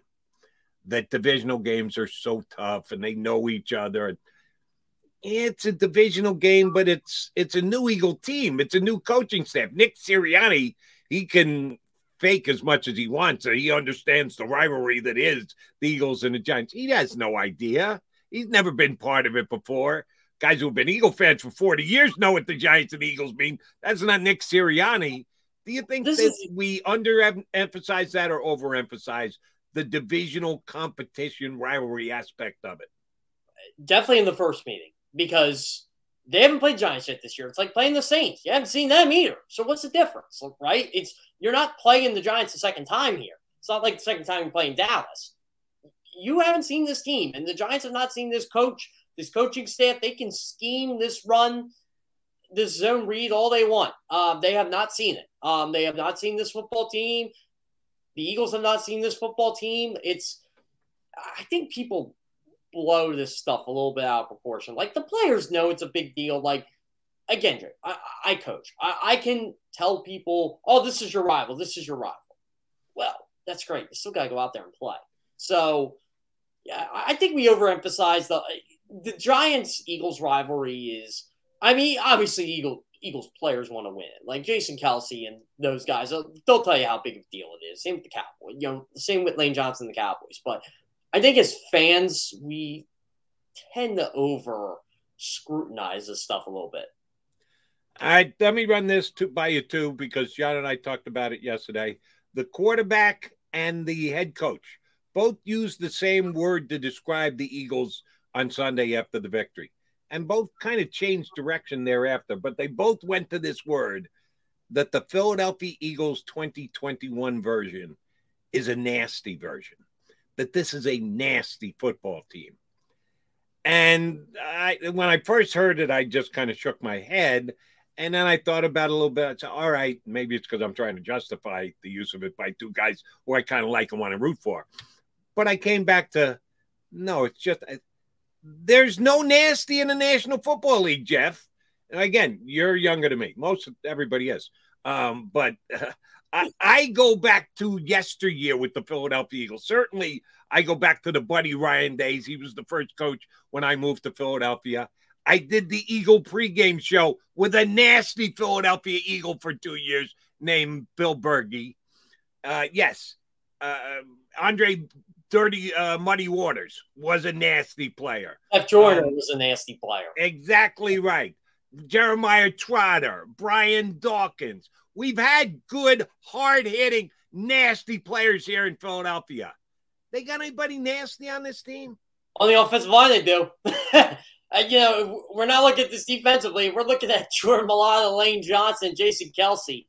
They're pretty nasty. So if that's the nasty they're going for, yeah, I can see that. They definitely have an offensive line that they do not like to get pushed around. Uh, in fact, they're doing the pushing. They they are they aren't just the bullies. They are the bullies that you stand up to them and they're just going to beat you even more. That that's that's the identity of this football team. They have an offensive line that you better bring your A game against them, or they're just going to pound you into the sand. And even if you do bring your A game against them, like look, look at what um, I'm trying to think who it was the other week. Um, was it the Denver game? trying to remember who it was, but Lane Johnson threw someone around like a rag doll that game. It might have been Bradley Chubb. Um, but I'm just looking at it as the nasty guys on this team are the guys up front. And in a way, Jalen Hurts is nasty because he can juke you out like a Barry Sanders, or he can run through you. We don't want him to do that. Jordan Howard, uh, you know, he just bullies through you. He's the battering ram after Miles Sanders. Like he's like, like after the Eagles wear you down, Jordan Howard is there for an easy seven yards and just gets work. Are there nasty guys on this defense? Maybe Fletcher Cox and Javon Hargrave, but I wouldn't say there's like you know a Seth Joyner, not the Eagles' identity we're used to. You know, no. you, uh, oh, go ahead, Jay. And that's that's the point I was going to make, Jeff. Eh, because when they both said it, I immediately said, "No, stop. They're not. I know what nasty football looks like. You're not playing nasty football these days. You don't have nasty type players." But here was the way where I almost justified it in my own mind. If you compare this year's Eagles team to every other team in the National Football League this year, I immediately revert to comparing to Eagles teams from yesteryear well, the game has changed. The, the, the, the way they legislate the game, call the game, referee the game has certainly changed, which I think has taken a little bit of, if not more than a little, a uh, pretty good chunk of nastiness out of it. If you're looking at it that way, I can see where they can get away with calling this team nasty. But if you're trying to say nasty as compared to Eagle teams of yesteryear, yeah, no shot, no way. Uh, by the way, Jerry, you know who I think might be the nastiest team in football this year, and you wouldn't think it? The Chiefs. Um, their defense just gets after you and punishes you. They were punishing that, and, and on offense, I'm telling you what, they got some swagger back because they did not mind getting 15 yard taunting penalties against the Dallas Cowboys. I think they wanted to prove a point, saying, you know what, you're the big bad Cowboys. You guys think you're really good because you beat a lowly team like the Falcons. Yeah, come beat us. Come, come, shut us down. And Dallas can say, oh, we held them to 19 points. You got destroyed in that football game. You got absolutely manhandled in the. Tra- I had to point it out. I said, "This is not. This game is not close. The score is close. The game is not." And the team that I thought was going to be the nastiest in the National Football League this year was going to be Buffalo, and they have not been nasty. They they've been kind of pushed around, which I did not see coming. I that that was the biggest surprise game of the year. They just Jonathan Taylor. You want to talk about nasty? Uh, your MVP candidate at running back Jonathan Taylor might be the nastiest guy around because he just laughed in the face of Buffalo's defense on yeah. Sunday and ran it down the nastiest player on his own team. A guy called the Maniac, Darius Leonard's pretty nasty. He was beating up on the Bills pretty good Sundays. I, I am so curious to see how Hard Knocks is going to be the night after that blowout. I have a feeling Um, there's going to be a lot of quotes from that one. All right, do me a favor. Text me after you watch Hard Knocks because I don't know that I'm going to get a chance to watch it. So I need the. Uh, Did you see week one yet? Did you see I have not. first? No. And Oh, I oh, know, it's. It- I know that I said I was going to, but I got your uh, review on that, so I almost feel like I don't have to watch it. Oh, it right, was uh, fun. it, it, it was fun. okay. I want to get one more thing in before we get our uh, second guest up. You know her well, you Jakib Jakib Media YouTube uh, users. Uh, Devin Caney, who is part of the Eagles post game show right here on the Jakib Media YouTube channel, is scheduled to join us. I, if we had Devin on, it must have been on a show that I wasn't in because I don't think I've ever had her on as a guest before. Uh, so we're looking forward to that. But before we do, I got to cut my buddy Jeff Kerr a little slack here because last week, same thing, Wednesday, uh, we were uh, he was filling in for John McMullen, and it just so happens that Wednesdays are the days they come out with the power rankings, and Jeff, of course, works full time for CBSSports.com. And when I question the overall ranking, the power ranking of the Eagles on CBSSports.com, Jeff threw up his hand and said, Not me. Don't look at me. Yeah, I may work for him, but I got nothing to do with power rankings, Joe. Don't look at me. That's not on me. That's one guy, and it's not me. So please don't get on my. And if, if he's telling us the truth, which I believe he is, he's right. And I was giving him a hard time for it. Guilty by association, I think, is the way you would describe it. Uh, that since we gave him a hard time last week, we got to give him credit.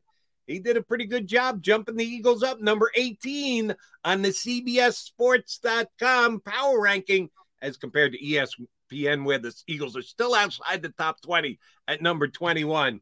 Uh, who should I be uh, giving thanks to for getting it right and giving the Eagles the props after their win against the Saints this week? That would be Pete Prisco. Um, so he he goes on CBS Sports HQ or 24 Hour Ups, where it's like ESPN News back in the day. And he breaks down every game right after it happened. And he said, I got to move him in my top 20. He said, that was a beatdown. He, he said right, right, right after the game. That was a beatdown of that. Like, they're legit. They're good. It's he said, I would not be surprised if they move up even more because you know, and he pointed out what we all point out. Look at the schedule, you know, just yeah, I, I, P has been a fan of Jalen Hurts for a bit, and I think he's been getting a lot of hate because he's overly critical of him. But I know when, like, I remember the Eagles drafted him, he said, "I don't mind the pick because they'll have a pick for fifty picks, and they want their guy. That's their guy." And you know, it's he's been a Jalen Hurts fan for quite a bit now. And he should be because Jalen Hurts is playing the way that he's playing. And oh, by the way, in case you couldn't figure it out, oh, the Giants are ranked specifically lower than, and uh, I think it's Philly Voice compiles them all. Bleacher Report, Ringer, CBS, NBC, ESPN, and they put a, a list together and even uh, give you an average across the board. The Eagles are up to 18 and change. First time this year they've been into the top 20 uh, on the average across the board, and they they've earned it. I don't know if they'll move up as drastically this week that they beat the Giants because they're beating up on a bad team. The Giants aren't a good team right now, but they need to keep their upward momentum going. Jeff Kerr. Yeah. So, you know, funny thing about the power rankings, uh, Jody. So when I was at twenty four seven Sports, we did that like what Philly Voice did with every team. And you know how they have like the composite like five star like rating system between like all the all the team. That's what we did with like 20 major outlets and we compared it. I remember in 2017 it was like after week 12, Eagles are best team in the NFL, and that's how we sold it. This is the best team in the NFL. Why? Because all these teams together are saying that. But yeah, uh, they do got to keep the the momentum going, Jody. They they really do. I mean, when you got a Giants team that is not good, they're in a free fall. You're playing them twice you know what Giants bye week Jets. I I think that's how it goes. I'm trying to yeah yeah because there's a bye week between the New York teams. But this is the other thing I think people are forgetting with this team. We mentioned this last week. I think it was last week. They don't go on a plane the rest of the year. Right. Their farthest trip is Washington. It's literally it's train ride. That might be a major. I, I I know it's a minor thing, but that's a major advantage for a lot of football teams and. I, I think it's going to help them going forward, you know, because they're not going to have to worry about sleep schedules or doing this or doing that. It's pretty much, hey, we're, we're to get on the train on Saturday afternoon. We're to go down to Washington. And they seem to play well down there, too, even in, you know, last year notwithstanding. But usually they do a pretty decent job when they go down there. And oh, by the way, with the Washington football team, we haven't mentioned this yet today. Uh, the NFL shored up its schedule for some games in the last month. Um, the Washington Eagles game in Philadelphia was scheduled for TBD, which is to be determined. It could have been Saturday, it could have been Sunday, it could have been early afternoon, it could have been late afternoon. They do this uh, when they add games on on Saturday late in the season, kind of like the Sunday night game. The flexibility aspect to it that you can change some teams around, you can flex them in and out if you want. The NFL gave itself flexibility with uh, the scheduling of games uh, the last couple weeks of the season they have locked the Eagles and the Washington football team in. If you haven't seen this, that game is going to be a Sunday one o'clock game, which, oh, by the way, for me, that's my favorite time for the Eagles to be playing. I know for Johnny Mack, it's absolutely his favorite time for them to be playing. I just think East Coast football, it's supposed to be played Sundays at one. And yeah, it would have been different if they had a Saturday game. And I guess it's a more national game. You're not competing with everybody else around the National Football League. It's it's not a oh, we have to do the Washington football team and the Eagles as a national game because both teams are on the outside looking in as far as the playoffs go. I think one can get there, and I think it's Eagles, but um, so that that game doesn't have luster uh, as much luster a couple weeks out as some other options that they had. Uh, I'm not offended by the fact that they didn't make that a Saturday game. I'm actually happy that they made it a Sunday at one game. Have you ever attended a Saturday game? Have I attended? Yeah, I've been to a couple Saturday yeah, games. Weird, like, doesn't it feel weird when you go? Like, I, I was at uh, Washington Philly in 2014 in DC, and I was like, wait, it's Saturday. It's not even Sunday. Like, this is the only NFL game playing right now, and it it, it, it does feel different. Like, I remember like they lost that game, and going out, I'm like, oh yeah, that's right. I have tomorrow off. Like it's it was a weird it was a weird day. It, it's yeah, those Saturday games are Saturdays are meant for college football, but obviously there's right. thank you very much. You uh, just gave my answer for me.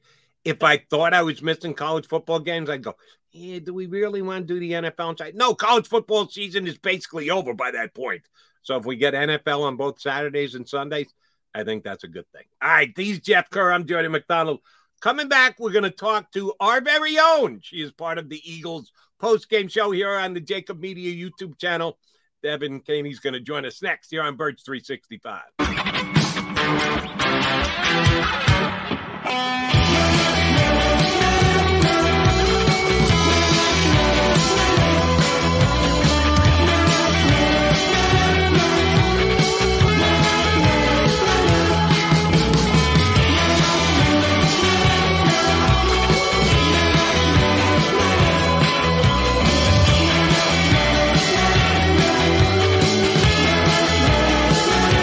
At Stateside Vodka, every new customer gets the world's best rocks glass, free.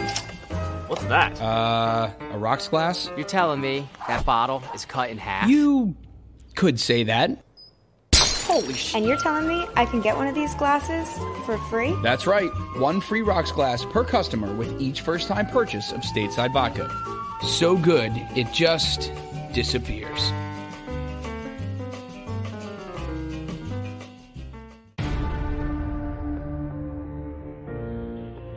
When it comes to the fight against insurance companies, large corporations, and the healthcare industry, injured victims are always the underdog. But that doesn't worry us. At Messa Associates, we're an injury law firm from Philadelphia, and we come to fight. Our clients know that they've got representation with a chip on its shoulder, and it's the same chip that makes Philly the toughest city in the country. Call 215-568-3500 or visit us online at messalaw.com. Messa and Associates, toughest injury firm in Philadelphia.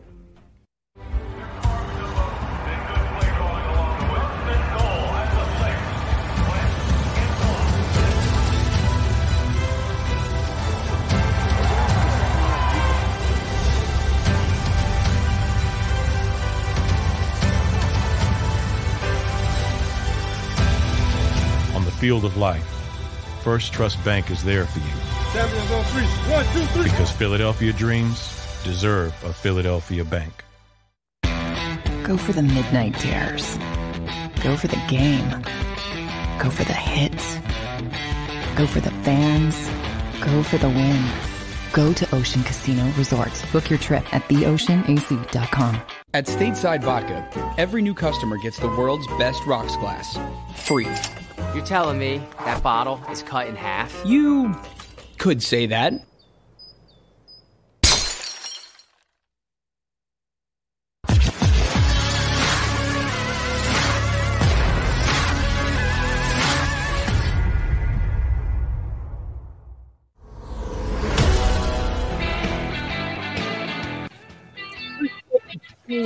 part of the stream here on the Jakib Media YouTube channel. Reverse 365. You got Jeff Curran for on the phone and me, Jody McCollum. I was told yesterday by the producer of the show, uh, that I needed to tell the people to like the show a little bit more for YouTube purposes to get quote unquote the ratings up. Jody, just tell them to like the show. Remember to tell them to like the show. I, I, I didn't know that's why we had Devin Haney on, was to get more people to like the show. But if that's the way it works out, we'll take it. Oh wow! I didn't know pressure's on. I didn't know that was my role. But guys, yeah, like the show. we have faith in you, Devin. Thank you very much for hopping on with us today. Um, you and I have never uh, spoken before, and we certainly haven't talked about this year's Eagles team. So my first question to you is, what is it you like about the 2021 Eagles? Okay, so I think that the 2021 Eagles, uh, we didn't know their identity for a while. It's been a confusing season. Um, right now, I have to say my favorite part of the 2021 Eagles is this guy on my sweatshirt here, uh, Mr. Jalen Hurts, Very who nice. has been. I've been a fan of him through his ups and downs. I know he's had a lot of ups and downs this season. Uh, now he's on his upward trajectory. Um, but I love the way this guy is leading the team. I love the way Jalen Hurts is playing. Uh, I love that we're finally owning our offensive identity and running the ball more. Um, I, I think my, for me, my jury's still out on the coaching staff. You know, I'm still a little bit jaded from uh, past games when it comes to Nick Sirianni and especially Jonathan Gannon. Um, but you know, I'm liking what I'm seeing so far from the Eagles, and and I'm just happy that they've been fun to watch the last few games, which was not the case for a while there. Devin, what is your favorite uh, Jalen Hurts quote if you had to pick one? Quote: Yeah, he's had a couple of them. I I have to. I don't even want to say it, but you know what the quote after the Dallas game, the flush it quote. Oh yeah, that is one of his. Uh, I would went with rat poison, but yeah, that that one is a classic. Yeah, I mean that was just so like I, I think the way he says these quotes with such like a cool like his normal demeanor, right? This guy never gets rattled, and that's what I love about him. But then he drops things about like going to the bathroom, and you're just like, oh, okay, that's normal for a quarterback to say. So that one's definitely in my top ten. Yeah, he, he does march to the beat of a different drummer. He is as one note as you're going to find, which is very good for uh, his future as a quarterback in the league. You need to stay focused and level and like you can't get too emotional. But he doesn't give you a lot of emotion in his post game press conferences. But uh, I guess we have to put up with it if that's his personality. The personality of the Philadelphia Eagles has become to run the football, and they Mhm. don't want to be described as a run the bat ball down your throat type team. A bunch of guys, including the quarterback and the coach, were asked about the identity of the team this week, and they tried to stay away from saying, "Well, we're a run heavy football team. We're going to win by running the football." But let's be honest, that's what they're doing, and that's what I think they're going to continue to try and do. Don't you feel the same, Devin? I hope so. Um, I mean, with Jordan Howard out, I I don't even know if that will decrease the amount of times they run because we also know how Boston Scott tends to do against the Giants, and hopefully he keeps that up on Sunday. Um, it's working for them, and it's working when Jalen Hurts runs the football too. Uh, I mean, he has more rushing touchdowns than a lot of running backs in the Oh, yeah. league. So it, it- just stick with what works. I mean, we know or we speculate uh, about how Jeffrey Lurie feels about running the football, and I just hope that that doesn't become a factor in play calling again. And not to say that that was definitely a factor, but that's what was kind of speculated. Um, but I also still want to see more from our receivers. Uh, DeVonta Smith obviously has been pr- playing very well. Uh, Dallas Goedert had a few drops last game, but still, uh, you know, an incredible tight end. But, you know, where's Quez Watkins? Jalen Reagor obviously having his struggles. Uh, so I think we can find a balance. But yeah, I think we obviously need to keep up the running game, especially against the Giants.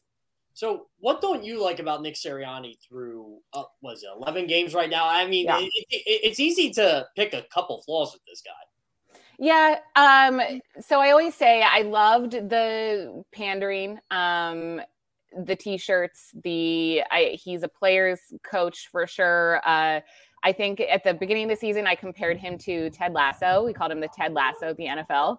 Um, but I think that only works if you can back it up. I think for a while there, he seemed completely outmatched and outcoached in most of our games. I think the last two games uh, were, I think, uh, uh, aside from running the ball more uh, and having a better defensive scheme on that side of the ball, I felt like for the first time this season, our coaching staff outcoached the other team, uh, which wasn't the case. Like Nick Sirianni looked like a high school football coach against teams like the Raiders, like the Cowboys, like the Chiefs. Uh, and I like what I've been seeing from him. But again, I'm a little bit hesitant to go all in, uh, especially on Jonathan Gannon as well. Just because, you know, I, I want to wait and see if they can keep up this consistency. I think throughout this season, we've talked about all we want to see is adjust on the post game show. All we want to see is adjustments and improvements, right? This team is finding their identity. So now it's about okay, we've found these improvements. We can keep improving, but also be consistent in this uh, smart play calling and game planning. Devin, let's jump over to the other side of the ball on defense. Um, okay. I give Jonathan Gannon a lot of credit because I thought he pushed the right buttons at the right time last week against the Saints. Even though the Eagles didn't get any sacks, they did get a lot of pressure. They got the ball out of Trevor Siemian's hands. He threw passes that had no chance to be complete. He was just, uh, you're not sacking me. Yeah, okay. Now it's third and 10. Good luck with that, Trevor Siemian. Um, do you have any faith that an Eagle defensive end can actually get home and get a sack this week? I, I am a sack guy. Johnny Mack, my partner, is not. He just cares about pressures. I actually want to see sacks registered and really put a team in a hole. But I'm I'm just not. I'm not feeling it with the Eagles defensive ends. Are you? Um, no, and it's funny because I'm seeing a comment. William Ford Devin does not like JG. I I don't dislike him. I just don't fully. Tr- I I don't know if I want to use the word trust yet. Um, but I agree with you. I want to see more sacks. I want to see even more aggression. I think what's been working for our defense is they're finally being more aggressive and playing to the players' strengths. I know a lot of uh, criticism has kind of fallen back to, well, Jonathan Gannon doesn't have the personnel he needs to run the scheme that he wants or lack of a scheme, whatever he wants to call it. And I think that that's not an excuse. I think you need to tailor your defense to the talent that you have. Uh, and he wasn't doing that for a while. Uh, I've liked what I've seen the last few games. I mean, even I think Ryan Kerrigan's name came up for the first time in what feels like forever. As Derek Gunn always says, uh, players go into witness protection, and Ryan Kerrigan was in witness protection. Uh, Fletcher Cox was in witness protection for a while. We didn't really see a lot from him. Um, and I think we're seeing improvement. But Jody, I agree with you. I want to see more. I want to see more getting to the quarterback. Um, and I think they can definitely do that with with Daniel Jones on Sunday. Yeah, are you in or out on this? Like, do, do you feel any of these Eagles receivers outside DeVonta Smith and Dallas Goedert can step up at this point because it's not looking good.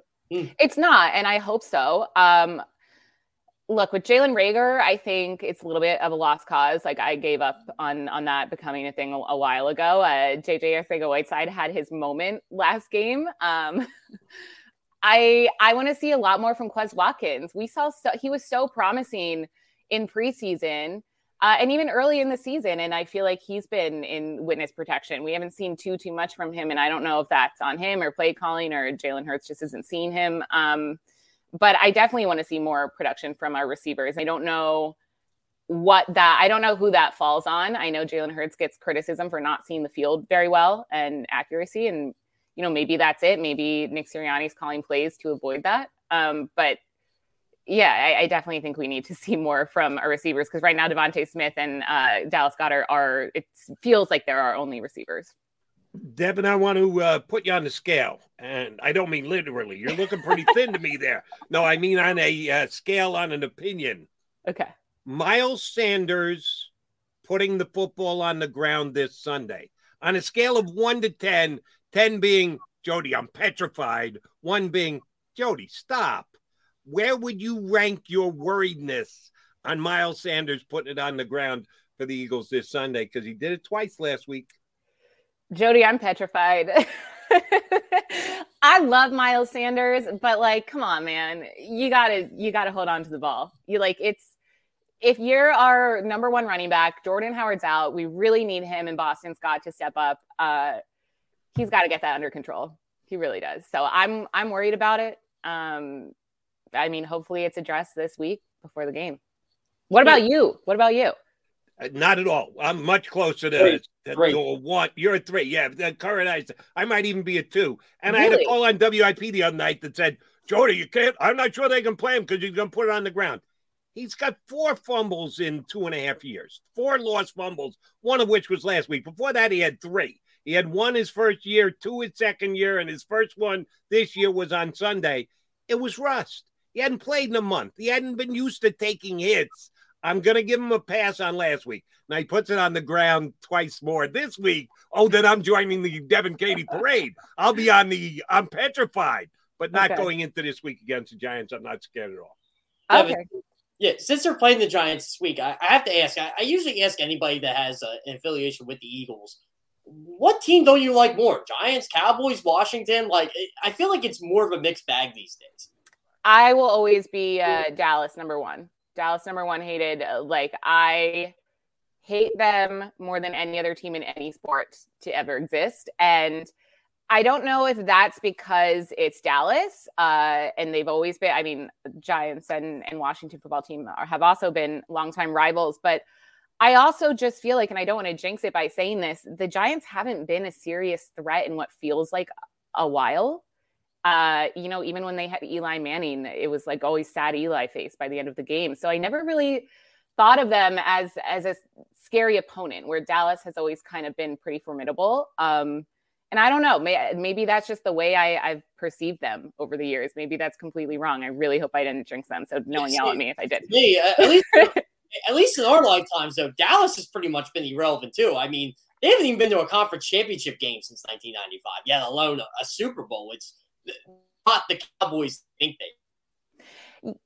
Yeah, I think I think the Cowboys have this, you know, persona of the America's team and they've got Jerry Jones and they've got Jerry World and and their fans to me are a little bit more obnoxious than than New York or Washington's. Um, there's just something about them, man. I hate them. They're horrible. Losing to Dallas hurts so yes, much. the annoying Giants fans I got. it's they're they, they do not like the Eagles one bit. It's I think it's more envious than anything else. Yeah, probably. Well, so fun, funny story. I was actually up in New York uh, watching the Giants game at, at a sports book event uh, on Monday night. And most of the Giants fans that I met, they didn't know, I don't think that I was a, a Philly fan, but they all just seemed kind of sad. Like they just, they honestly just seemed kind of, I felt bad. Like it was like they weren't fired up, they weren't obnoxious. So maybe it's a different story when the Giants are actually, you know, doing well. Um, but yeah, it it was like hard to hate them. It was like, oh, I'm, I'm so, so, you weren't sorry. wearing your lucky Eagles hat there. I didn't. I didn't wear my lucky Eagles hat. And I was incognito. When, when exactly was this? This was Monday night. It was for I was at a, an event. Um, okay. Tiki Barber was there as well, and and it was just interesting to be behind enemy lines, uh, kind of you know in disguise. No one knew I was a true Philadelphia Eagles fan who didn't know me. Um, yeah, then you know different. You are a spot that has different New York fans than me. Most of the New York fans I know were not sad; they were ticked off that the Giants got their ass kicked the way that they did. But that's a whole nother story. All right, last question for me, Devin. Mm-hmm. And you're a uh, good person to answer this because I asked it of Kerr, I asked it of J Mac and we're all of different eras and ages and the like. Who's the nastiest player on this year's Philadelphia Eagles team? Because both the coach and the quarterback described them as a nasty team this weekend. I don't mm-hmm. see it, but who do you think the nastiest player is? Yeah, it's. I was listening to you guys uh, earlier, and I heard you discussing this, and and it did make me think. Um, Darius Slay. I'm gonna say. I can see some nasty in him. I, I mean, he's de- he's definitely got some swag to him. He does. This is definitely going to be a, a, question that I'm going to think of an answer to like eight hours from now. And like, oh, I'll tweet it. I'll tweet at you guys and be like, I found one. But yeah, I, for he's the for the first one that comes to mind. I don't know if he's necessarily like nasty, but he's scary. Uh, he's playing out of his mind. He's scary so. good, scary, Scary talented, good. Yes. Yeah. Yeah. But I don't know that I would call him nasty. M Who would you guys call spread, but- nasty? You know who I think is nasty? And I, you're right. I haven't said this, so I should say. You know who the nastiest player on the Philadelphia Eagles is? And I know it's a uh, smaller sample size, first year of him as a full time starter. Jordan Mailata's the nastiest player. Yes. Yeah, yeah. Jordan Yes. Milan is the one I would go with. Yeah. It's him or Jason Kelce. Like Kelce reminds you of, oh, it's small Jason Kelce. And then I, I still remember his rookie year. He bullied some guy over on the Rams, and I'm like, all right, I know it's James Laurinaitis. That, that's that's right. Because every time James Laurinaitis on the Big Ten Network, I'm like, oh yeah, that's right. That's the guy Jason Kelce ran over in his first career game. And I'm Yeah. even a, I'm even a little skittish to say it's uh, Jordan Mailata because how nasty can you be if you can sing like Jordan Mailata? If you can sing like that guy, that's not nasty. That's like great. That's like Can we get on Marcus Davenport here for trying to pick a scrum with Jordan Mailata? Like, what are you possibly thinking? I think not the not the brightest move out of Mr. Davenport. Uh, hey Devin, was great having you on. You know we're gonna have you on again. Thank you much. Good job by you staying undercover in New York this week. Feel free to go back up and put your uh, Eagles hat on front and center on Sunday. I certainly will. Thanks for having me, guys. That's Devin Caney from the Jakib Media Eagles post game show. You catch that here Sundays. You will this Sunday as well. Don't forget, I mentioned this earlier. After our show today, you get the Eagles Thanksgiving football celebration. little early, day before the eve. Um, we're going to have a one hour show featuring uh, Barrett Brooks, Derek Gunn, Rob Ellis going to be uh, here as well. Uh, so that's coming up in just about 20 minutes from now, right here on the Jakib Media YouTube channel. All right, coming up next, we got one more segment to go. When I say we, I mean Jeff Kerr and Joe Kraus. Kraus is going to step in, take us home. Last segment, I got to hop over on CBS Sports Radio and uh, do a show from them. But you're all over the place today, Jody. Uh, yeah, I'm, and I got a podcast to do later on today. But then I'm actually off on Thanksgiving, Kerr. I'm not working on Oh, Thanksgiving. I, I am because you want to guess what game I got? I get every year, and I actually volunteered to do it. The Lions and whoever they end up. Oh, the. Lions and the Bear! I cannot wait for the Tim Boyle, Andy Dalton Bowl. I was, I'm all fired up. I want bad football tomorrow. All right. Uh, I'll be looking forward to reading you on uh, CBSSports.com on the day after. Jeff Kerr, thank you very much. Thanks to everybody for tuning in. Keep it here. Joe Kraus coming up next. He's going to take you home and do me a Thanksgiving favor. I'm wishing all you guys a happy Thanksgiving, a very happy holiday. McMullen and I will be back on Friday morning. But do me a favor, like the show before you get out of Dodge today here on Birds 365.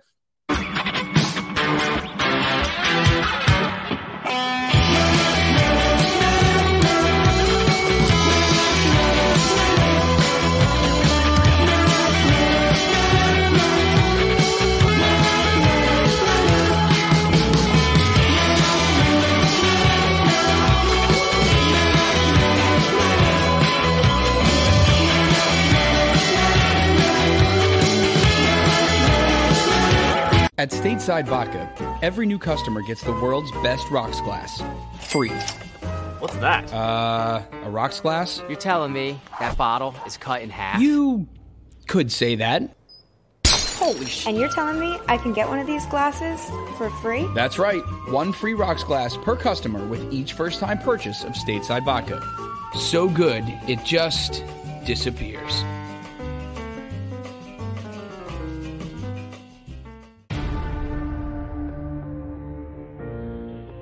When it comes to the fight against insurance companies, large corporations, and the healthcare industry, injured victims are always the underdog.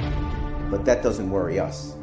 At Messa Associates, we're an injury law firm from Philadelphia, and we come to fight.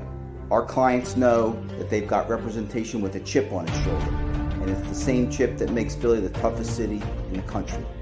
Call 215-568-3500 or visit us online at messalaw.com. Messa and Associates, the toughest injury firm in Philadelphia.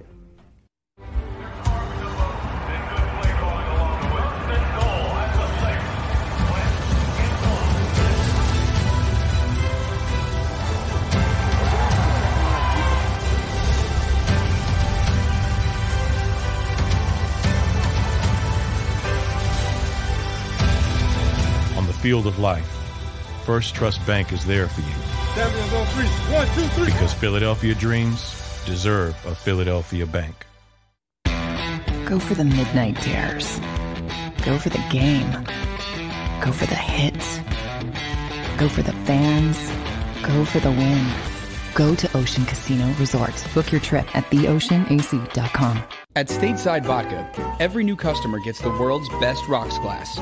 Free. You're telling me that bottle is cut in half? You could say that.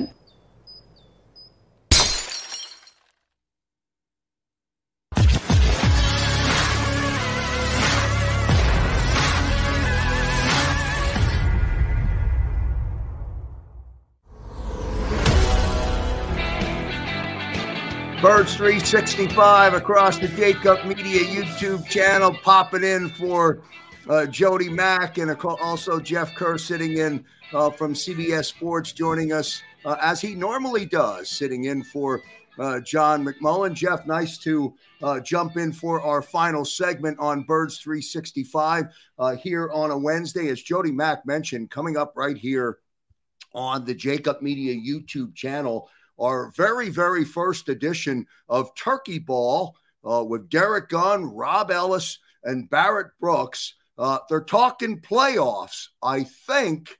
Uh, but oh my God, I said this to John McMullen last night on Football 24 7, Jeff. This is like two seasons. Uh, the the mindset, the the feel good of now versus just three or four weeks ago, um, it is a completely different uh, feel from the fan base. It actually feels like the first year I remember really watching the Eagles, you know, 1995 when Ray Rhodes took over, first year head coach.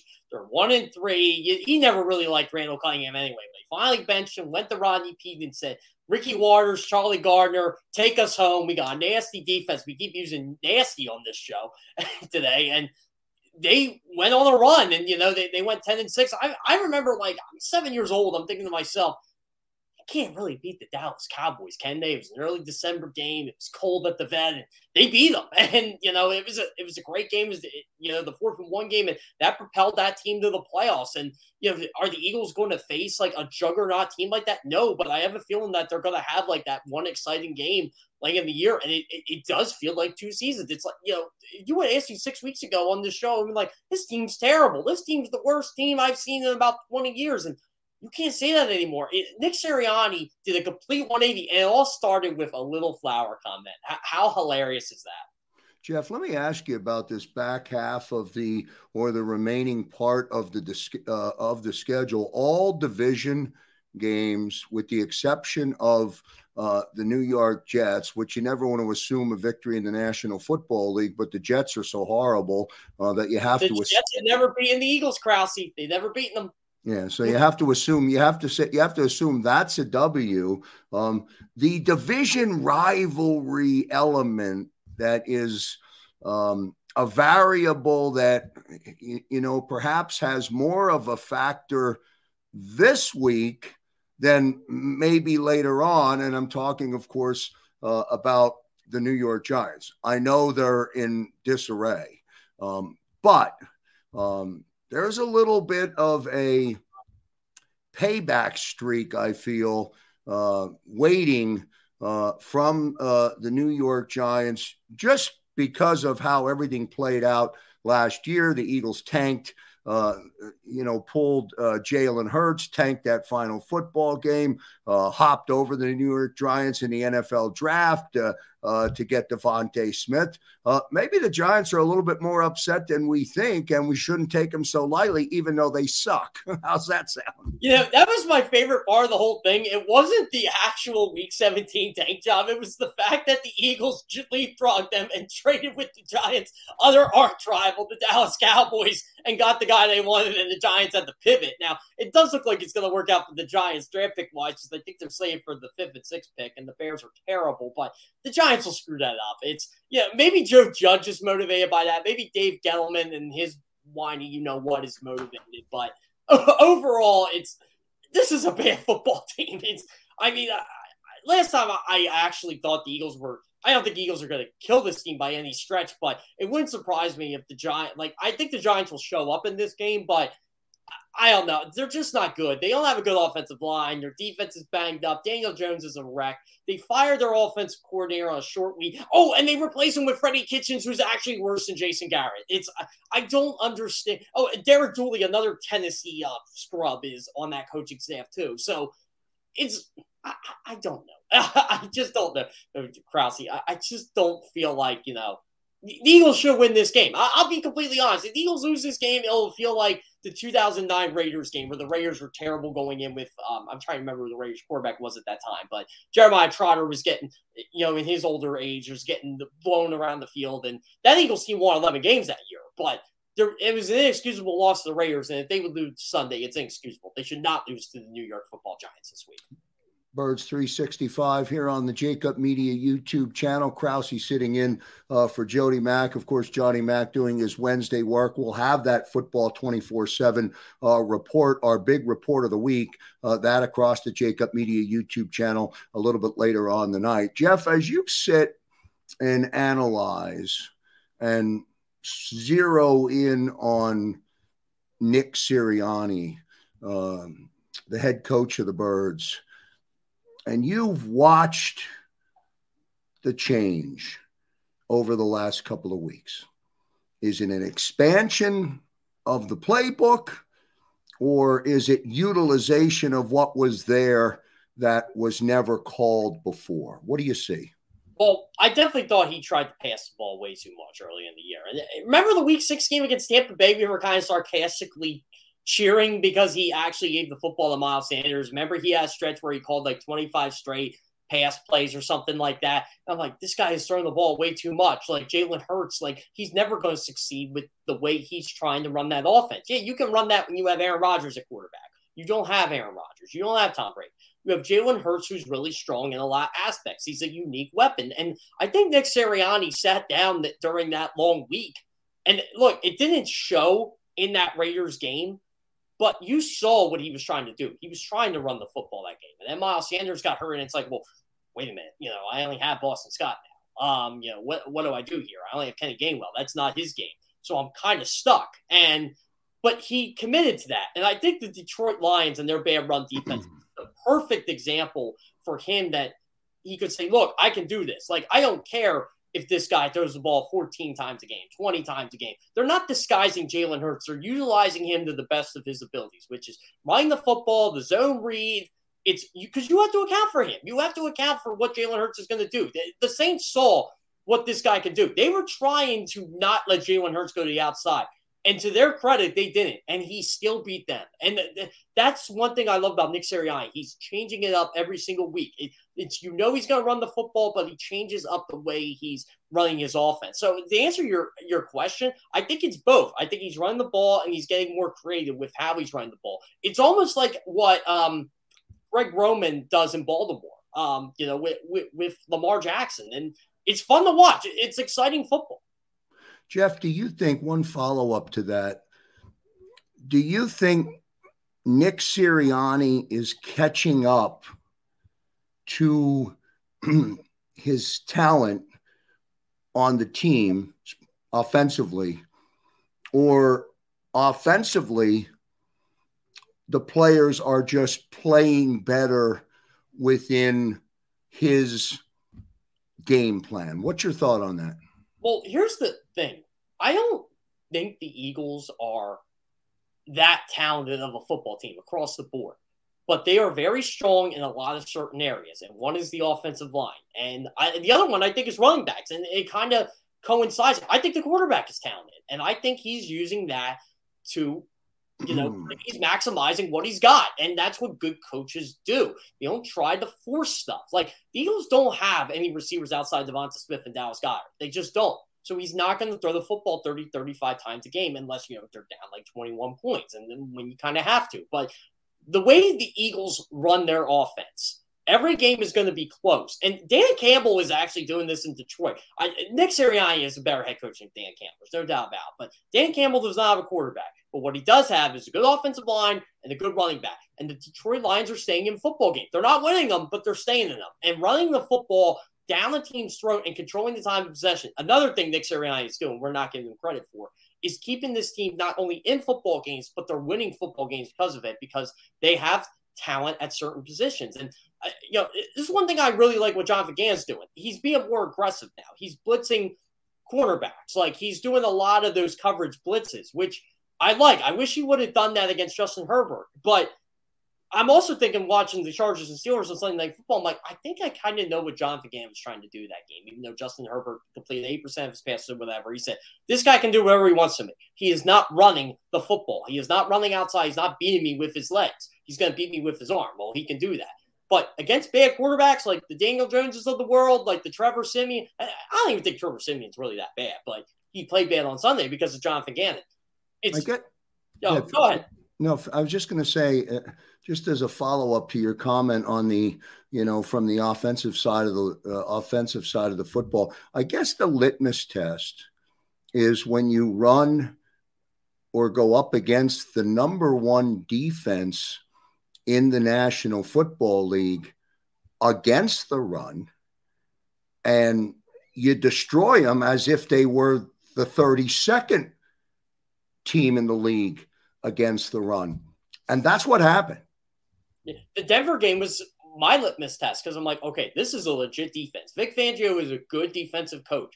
And the Eagles just bullied them. And I'm like, they're going to do this mm. Saints too. I, am not saying I didn't think they were going to run for 200 yards, but they're going to pound the football. They don't care. You know, that was the litmus test for me, the Denver game. And then the Saints game. They just manhandled that football team. It's, you know, what are they going to do the bad defenses if, if they're doing this? And look, like the adjustments are coming. There's no doubt about that. Uh, the adjustments will be coming, but the Saints have good edge rushers. They have a good interior.